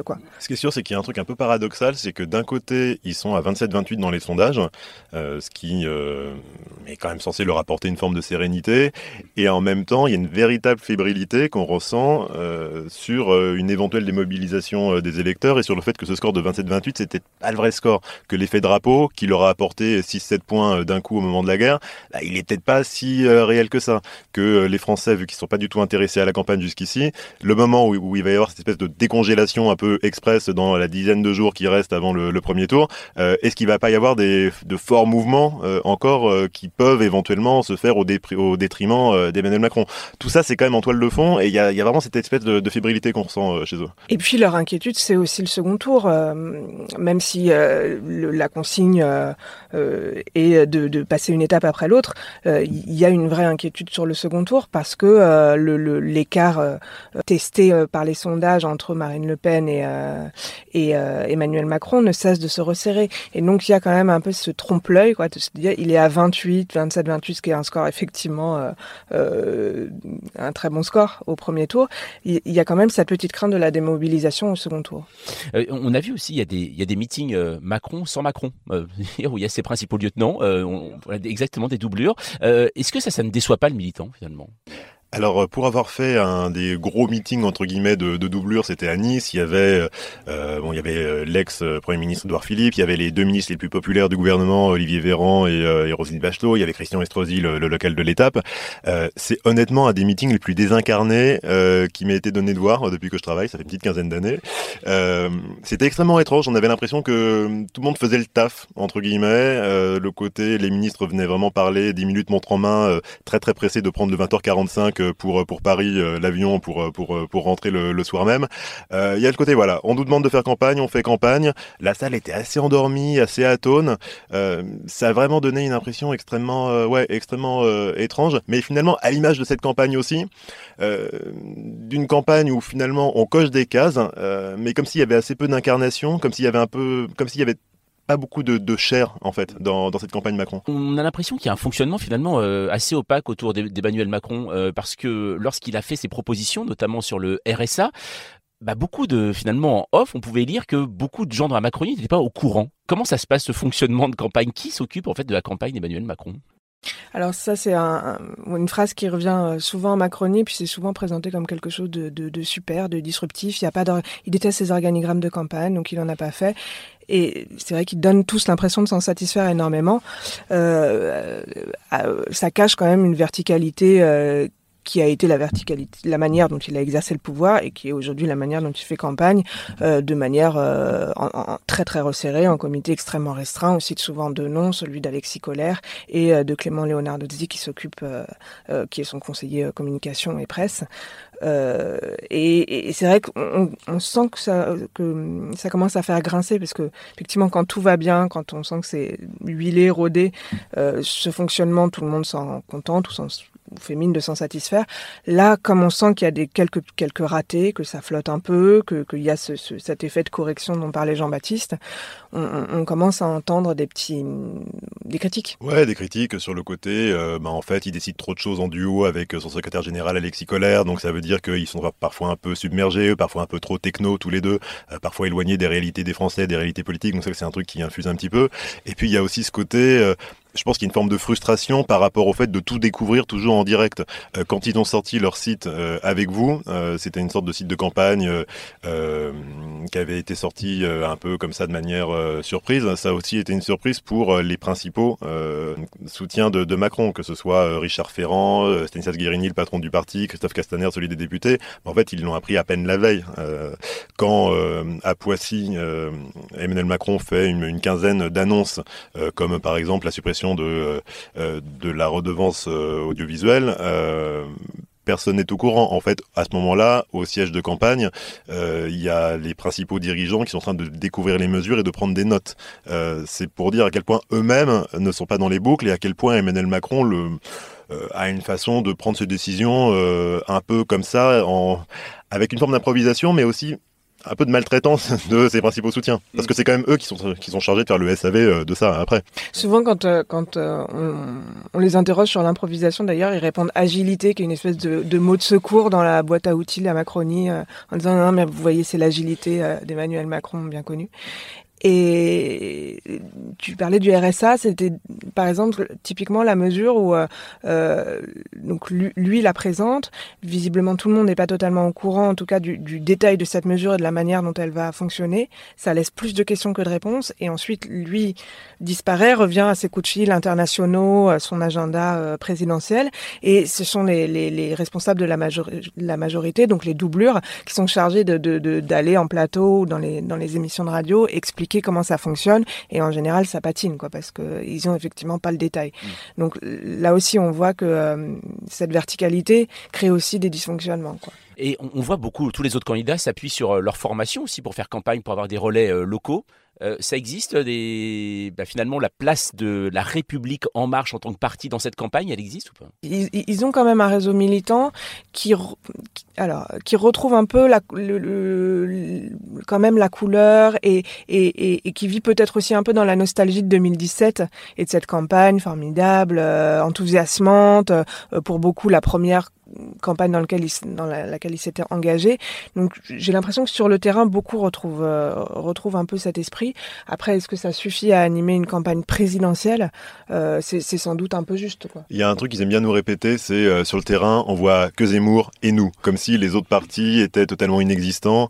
Et là, par exemple, le, week-end dernier, ils vantaient d'avoir organisé 1700 événements euh, sur euh, sur le territoire français avec euh, des fois des députés, des ministres, ces fameuses doublures qui viennent représenter Emmanuel Macron. voilà, ils ont une espèce de un peu d'affirmation de leur présence territoriale le responsable de la majorité qui nous a parlé de ces 1700 événements nous, a employé l'expression carpet bombing et euh, on s'est dit waouh et, et c'est vrai que sur le terrain c'est sans doute euh, super et, ça apporte euh, sans doute de la fraîcheur et, une présence mais l'effet carpet bombing est, sans doute un peu survendu on dira. Qu'est-ce que pardon un carpet bombing qu'est-ce que ça veut dire? C'est une métaphore qui est vraiment de, de bonne aloi alors que l'Ukraine se fait se fait bombarder par la Russie. Mais bon c'est l'idée de de bombe, c'est une expression très sarkozienne aussi. Euh, c'est ce côté, euh, en fait, on va saturer l'espace. Euh, bam, bam, bam, on va, on va y aller sur beaucoup de présence. on va, on va saturer l'espace, qu'il soit médiatique ou, territorial. on va vous montrer que vous n'allez pas pouvoir sortir de chez vous, aller au marché sans avoir croisé un petit groupe de marcheurs qui va vous distribuer les tracts. Voilà, c'est cette idée que vous allez montrer qu'il y a une présence militante, territoriale extrêmement forte de la République en marche sur le terrain. C'est vrai que là, ça donne vraiment l'impression d'être bah, la campagne par défaut et un peu en attendant Godot, quoi, puisque ils font, c'est comme les meetings sans, sans le candidat, c'est, c'est, c'est un plan B, quoi. Est-ce qu'Emmanuel Macron est sensible euh, à cette petite musique qui est montée à partir du moment où il a dit qu'il ne faisait pas de débat euh, Pas de débat, pas de mandat? Il y, a une question sur la, autour de, la mobilisation de, de l'électorat. En fait, on ne sait pas s'il joue à se faire peur ou pas avec, avec cette question-là. et certains disent qu'ils n'ont pas tellement peur de perdre face à Marine Le Pen, mais plutôt d'être mal élus. Mal élus dans le sens où il y aurait une assez faible participation au, au deuxième tour et que quelque part la légitimité des réformes que euh, Emmanuel Macron voudrait euh, mettre en place dans un second mandat, eh bien serait déjà euh, fragilisé par un faible, par une faible participation populaire. Donc ils, veulent montrer qu'ils qu'ils veulent vraiment, qu'ils ont, qu'ils ont vraiment gagné en fait. Mmh. et Emmanuel Macron à un meeting à Nice avait enregistré une vidéo de trois minutes dans laquelle il dit allez, allez m'aider à conquérir un véritable mandat, un véritable mandat. Donc pas quelque chose de quelque chose par défaut. Pourtant, on, l'entend souvent cette critique de ah, il ne descend pas dans l'arène médiatique. En gros, il ne veut pas débattre. Euh, on a vu certains candidats dire oh c'est scandaleux. Donc moi j'ai envie de débattre avec Emmanuel Macron. Ça, c'est depuis le début, c'est réfléchi comme ça. C'est-à-dire qu'il s'est dit tout de suite je ne veux pas faire de débat alors ça, c'était, en tout cas, c'était pas lié à la guerre en Ukraine. On l'a entendu bien avant, euh, et, certains dans la majorité ont estimé qu'on l'avait entendu un peu trop tôt. C'est devenu assez évident euh, avec le, pour eux, en tout cas, avec le, l'actualité. Dire, c'est, c'est, une lourde machine de caler un débat, c'est, c'est injouable dans son agenda de caler ça, etc. Mais en réalité, c'est quelque chose qu'ils ont répété euh, bien avant, enfin qu'ils avaient tranché bien avant le, l'invasion de l'Ukraine. Euh, et c'est vrai qu'il y, y, a un effet d'accumulation, quoi. Le, pas de débat, peu de confrontation, euh, voilà, peu de, enfin peu d'interviews, euh, peu de, de, de, présence sur le terrain. C'est là, ça crée un effet d'accumulation je pense que ce qui les inquiète, c'est qu'ils se sont rendus compte qu'une des seules choses qui euh, ont imprimé dans la campagne, c'est l'idée que Macron voulait pas débattre. Euh, il voulait pas du débat à 12. Il y en a certains qui nous disent, voilà, quand les gens euh, nous font des remontées de, de terrain, euh, ça c'est quelque chose, c'est un argument qui qui a porté, qui a imprimé dans l'esprit des Français. Donc c'est pour ça qu'Emmanuel Macron se montre aussi très au contact des citoyens, dit aussi qu'il débat notamment avec les journalistes, ce qui est assez hallucinant parce que c'est c'est pas des débats, c'est pas des vrais débats en tout cas, mais il a, hum, ne serait-ce que dans le, les termes employé, il y a cette idée que euh, le président débat. Ça, ils, ont une façon de vraiment insister là-dessus. On dit que Emmanuel Macron a un programme de droite. Euh, comment réagit-il par rapport à ça? C'est un autre gimmick de, de la Macronie, mais c'est de le terme de droite, on part tout de suite dans un long laïus sur euh, euh, non, il n'y a plus de droite, il n'y a plus de gauche. Lui, à la conférence de presse, a, répondu qu'il euh, se fichait royalement, même présidentiellement, de savoir si ses propositions étaient de droite ou de gauche. de fait, on, l'a vu à la conférence de presse où il a déroulé l'intégralité de son programme. Il y a une coloration de droite. C'est assez, c'est assez évident. Alors eux, à chaque fois, citent les, petites mesures, enfin les mesures sociale euh, qu'il y ajoute, qu'il y adosse. Mais c'est vrai que euh, l'âge légal à la retraite, c'est un marqueur fort. Euh, aujourd'hui, oui, il a dit d'ailleurs à Dijon que pour bien marcher, il fallait une jambe droite, une jambe gauche. C'est-à-dire qu'il reprend son bâton de pèlerin de 2017, Emmanuel Macron, malgré le fait qu'il a un bilan maintenant à défendre. Bah, le, fait est que euh, ne se renie pas. C'est le côté euh, de la continuation de 2017, la jambe gauche, la jambe droite, mais c'est euh, malgré tout extrêmement déséquilibré. déséquilibré. Après, c'est aussi pour ça qu'il a tenu à, à, se montrer aux côtés de François Rebsamen, qui est quand même une figure du Parti socialiste, bon, pendant son, déplacement à Dijon, c'est de montrer que les socialistes et sociodémocrates sont avec lui. C'est important de le montrer c'est important de le montrer aux Français à défaut d'avoir forcément le programme qui le justifie derrière. Parce que comme le disait Laure, euh, entre les, euh, je crois une quinzaine de milliards d'euros euh, rendus soit aux ménages, euh, soit aux entreprises sur, sur les impôts, la, reculer l'âge légal à 65 ans, je parle même pas des droits de succession qui veut aussi alléger, enfin tout ça c'est des totems de droite. Mm. Et donc c'est pas du saupoudrage de donner quelques heures d'accompagnement pour l'autonomie des personnes âgées en plus chaque semaine ou de donner quelques centaines d'euros au plus aux mères célibataires qui va euh, euh, qui va rééquilibrer ça. C'est plus du saupoudrage. On parle donc de cette euh, campagne d'Emmanuel Macron et sur libellisé@libération.fr, on nous a posé pas mal de questions et notamment celle de Romain qui parle eh bien de l'actualité toute récente. Bonjour Romain, 40 ans, Paris. Je voulais savoir si l'affaire McKinsey, dont on parle beaucoup, peut avoir des conséquences pour Emmanuel Macron. Alors, est-ce qu'on peut dire que l'affaire McKinsey peut vraiment être embêtant pour Emmanuel Macron et surtout, est-ce que ça peut l'accompagner encore derrière en cas de réélection? Alors, ce qui est sûr, c'est que ça les inquiète euh, parce qu'on voit qu'il y a des éléments de langage à tous les étages pour dire qu'il n'y a absolument aucun problème. Emmanuel Macron lui-même a dit que s'il y avait un souci, ils avaient qu'à aller au pénal. Euh, donc, sur le fond, ils affichent vraiment une forme de, sérénité et de certitude. Euh, le problème, c'est que ça réactive pas mal d'éléments qui sont euh, pas bons pour Emmanuel Macron. Il y a le côté bah, McKinsey, cabinet de conseil américain, ça réactive le président des riches, ça rappelle le banquier d'affaires, c'est un peu cet univers-là. les gens qui ont lancé En Marche avec Emmanuel Macron, bah, c'est la France des, des cabinets de conseil, c'est la France des CSP+, c'est la France des fonds d'investissement qui aussi aidaient parfois pour certains à lever des fonds pour, pour sa campagne. Voilà, c'est cette France-là et c'est pas bon Ça résonne avec le côté Startup, Nation du, du, du début du quinquennat et l'intrusion du privé dans les affaires de l'État. Sur les réseaux sociaux, ça prend extrêmement bien, ça colle. Ils ont mis, et ils ont mis beaucoup de temps à réagir. Et, et, le problème de, de, de la réponse d'Emmanuel Macron, c'est qu'il répond sur un plan juridique alors que l'affaire est en train d'être politique quoi. Mm. Et donc visiblement ils, ils, tentent de corriger le tir, ils, ils organisent un peu euh, le, le, la riposte, les arguments, mais la réponse est tardive. Les critiques, euh, les accusations carrément même en illégitimité euh, sont récurrentes hein, par rapport à Emmanuel Macron. On l'a même entendu de la part de Gérard Larcher, hein, quand même président du Sénat, numéro 2 euh, de l'État. Est-ce que ça c'est c'est un risque pour Emmanuel Macron euh, en cas de réélection euh, derrière, de nouveau, de dire c'est un président illégitime Alors cette contestation du scrutin, euh, exprimée d'autant plus par Gérard Larcher, président du Sénat, elle a été extrêmement mal prise. Aussi parce que c'est Gérard Larcher, donc il a été vraiment visé comme institutionnellement, il y a quelque chose de, de, de, peu responsable dans cette critique. Donc eux, eux appuient là-dessus pour décrédibiliser la critique, mais ça rejoint ce que disait Jean-Baptiste tout à l'heure sur la, la peur d'être mal élu ou de ne pas être allé chercher ce véritable mandat. Euh, voilà, la, la, peur que cette élection, cette campagne un peu bizarroïde, cette élection euh, débouche sur euh, soit un troisième tour social, soit des contestations dans la rue, euh, voilà que, ça, ravive les braises mal éteintes de la crise des gilets jaunes. Oui, bien sûr, il y a cette crainte. Après, le terme d'illégitimité était euh, très critiquable. Puis euh, cette, interrogation, elle est extrêmement révélatrice aussi d'un excès de confiance, parce que quand euh, votre pire crainte, c'est d'être mal élu ou pas assez ou pas assez légitime, c'est qu'au fond, vous considérez que vous avez déjà gagné.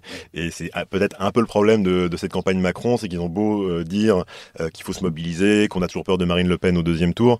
Euh, à la fois dans, les, dans ce qu'ils disent et dans, dans les non-dits, il y a quand même euh, cette espèce de secret de, secret de polichinelle qu'ils pensent avoir gagné. Une dernière chose, euh, plus personnelle, c'est comment de suivre une campagne d'un candidat qui n'a commencé qu'il y a que deux semaines. et est-ce que d'ailleurs c'est journalistiquement c'est possible de suivre la campagne d'Emmanuel Macron comme il est président aussi? Comment ça s'organise? Le rapport de Macron et de ses conseillers à la presse est toujours aussi verrouillé qu'avant. On est toujours aussi maltraité entre guillemets collectivement qu'auparavant. On a toujours aussi peu d'informations qu'auparavant. Il y a toujours aussi peu de conseillers qui nous parlent euh, qu'auparavant, aussi peu d'élus qui ont une parole libre. Donc honnêtement, je vois pas forcément tellement de différence. Après, ce que ça change, c'est qu'il n'y a pas forcément autant d'événements qu'il aurait pu y avoir, euh, que euh, on est peut-être prévenu encore un peu plus à l'arrache qu'auparavant, mais ce qu'on peut aussi comprendre du fait de l'agenda euh, ukrainien. Euh, honnêtement, je vois assez peu de différence. C'est peut-être juste un peu frustrant de pas en faire plus. Ce qui est étonnant, c'est dans le service, euh, on a vu nos collègues euh, couvrir des campagnes très tôt, à partir de depuis cet été en fait. Ils sont euh, sur des événements de campagne, des primaires, des déplacements, des meetings. Euh, ils ont des agendas à trois semaines, euh, enfin une visibilité sur deux, trois semaines. Nous, on ne sait pas s'il y a un déplacement le lendemain. Enfin, c'est vrai qu'il y, a, je pense que dans le service, ça peut créer un effet de décalage en tout cas. C'est un peu l'idée que la présidentielle, c'est un peu les Jeux Olympiques auxquels nous on se prépare pendant cinq ans. C'est notre grand moment et, euh, et j'ai eu l'impression d'avoir chopé le Covid juste avant. Quoi. Ça nous a un peu retiré notre jouet. Quoi. C'est la fin de ce neuvième épisode de Libellisé. Merci Laure, merci Jean-Baptiste. Euh, avant de se quitter, sachez que toute la semaine prochaine, Libellisé se fait quotidien avec chaque jour un focus sur une ou un candidat avec les journalistes qui l'ont suivi au plus près durant cette campagne. Ça, ça ne se rate absolument pas. Alors un conseil, n'hésitez pas à vous abonner. Vous pouvez le faire hein, sur Apple Podcast, Deezer ou Podcast Addict et c'est la bonne façon de ne rater aucun épisode. Et puis surtout, bon, bah, n'hésitez pas à mettre 5 étoiles, on compte sur vous. Si vous voulez participer, on attend vos messages et notes vocales dans notre boîte mail libellisée at libération.fr. On se retrouve la semaine prochaine.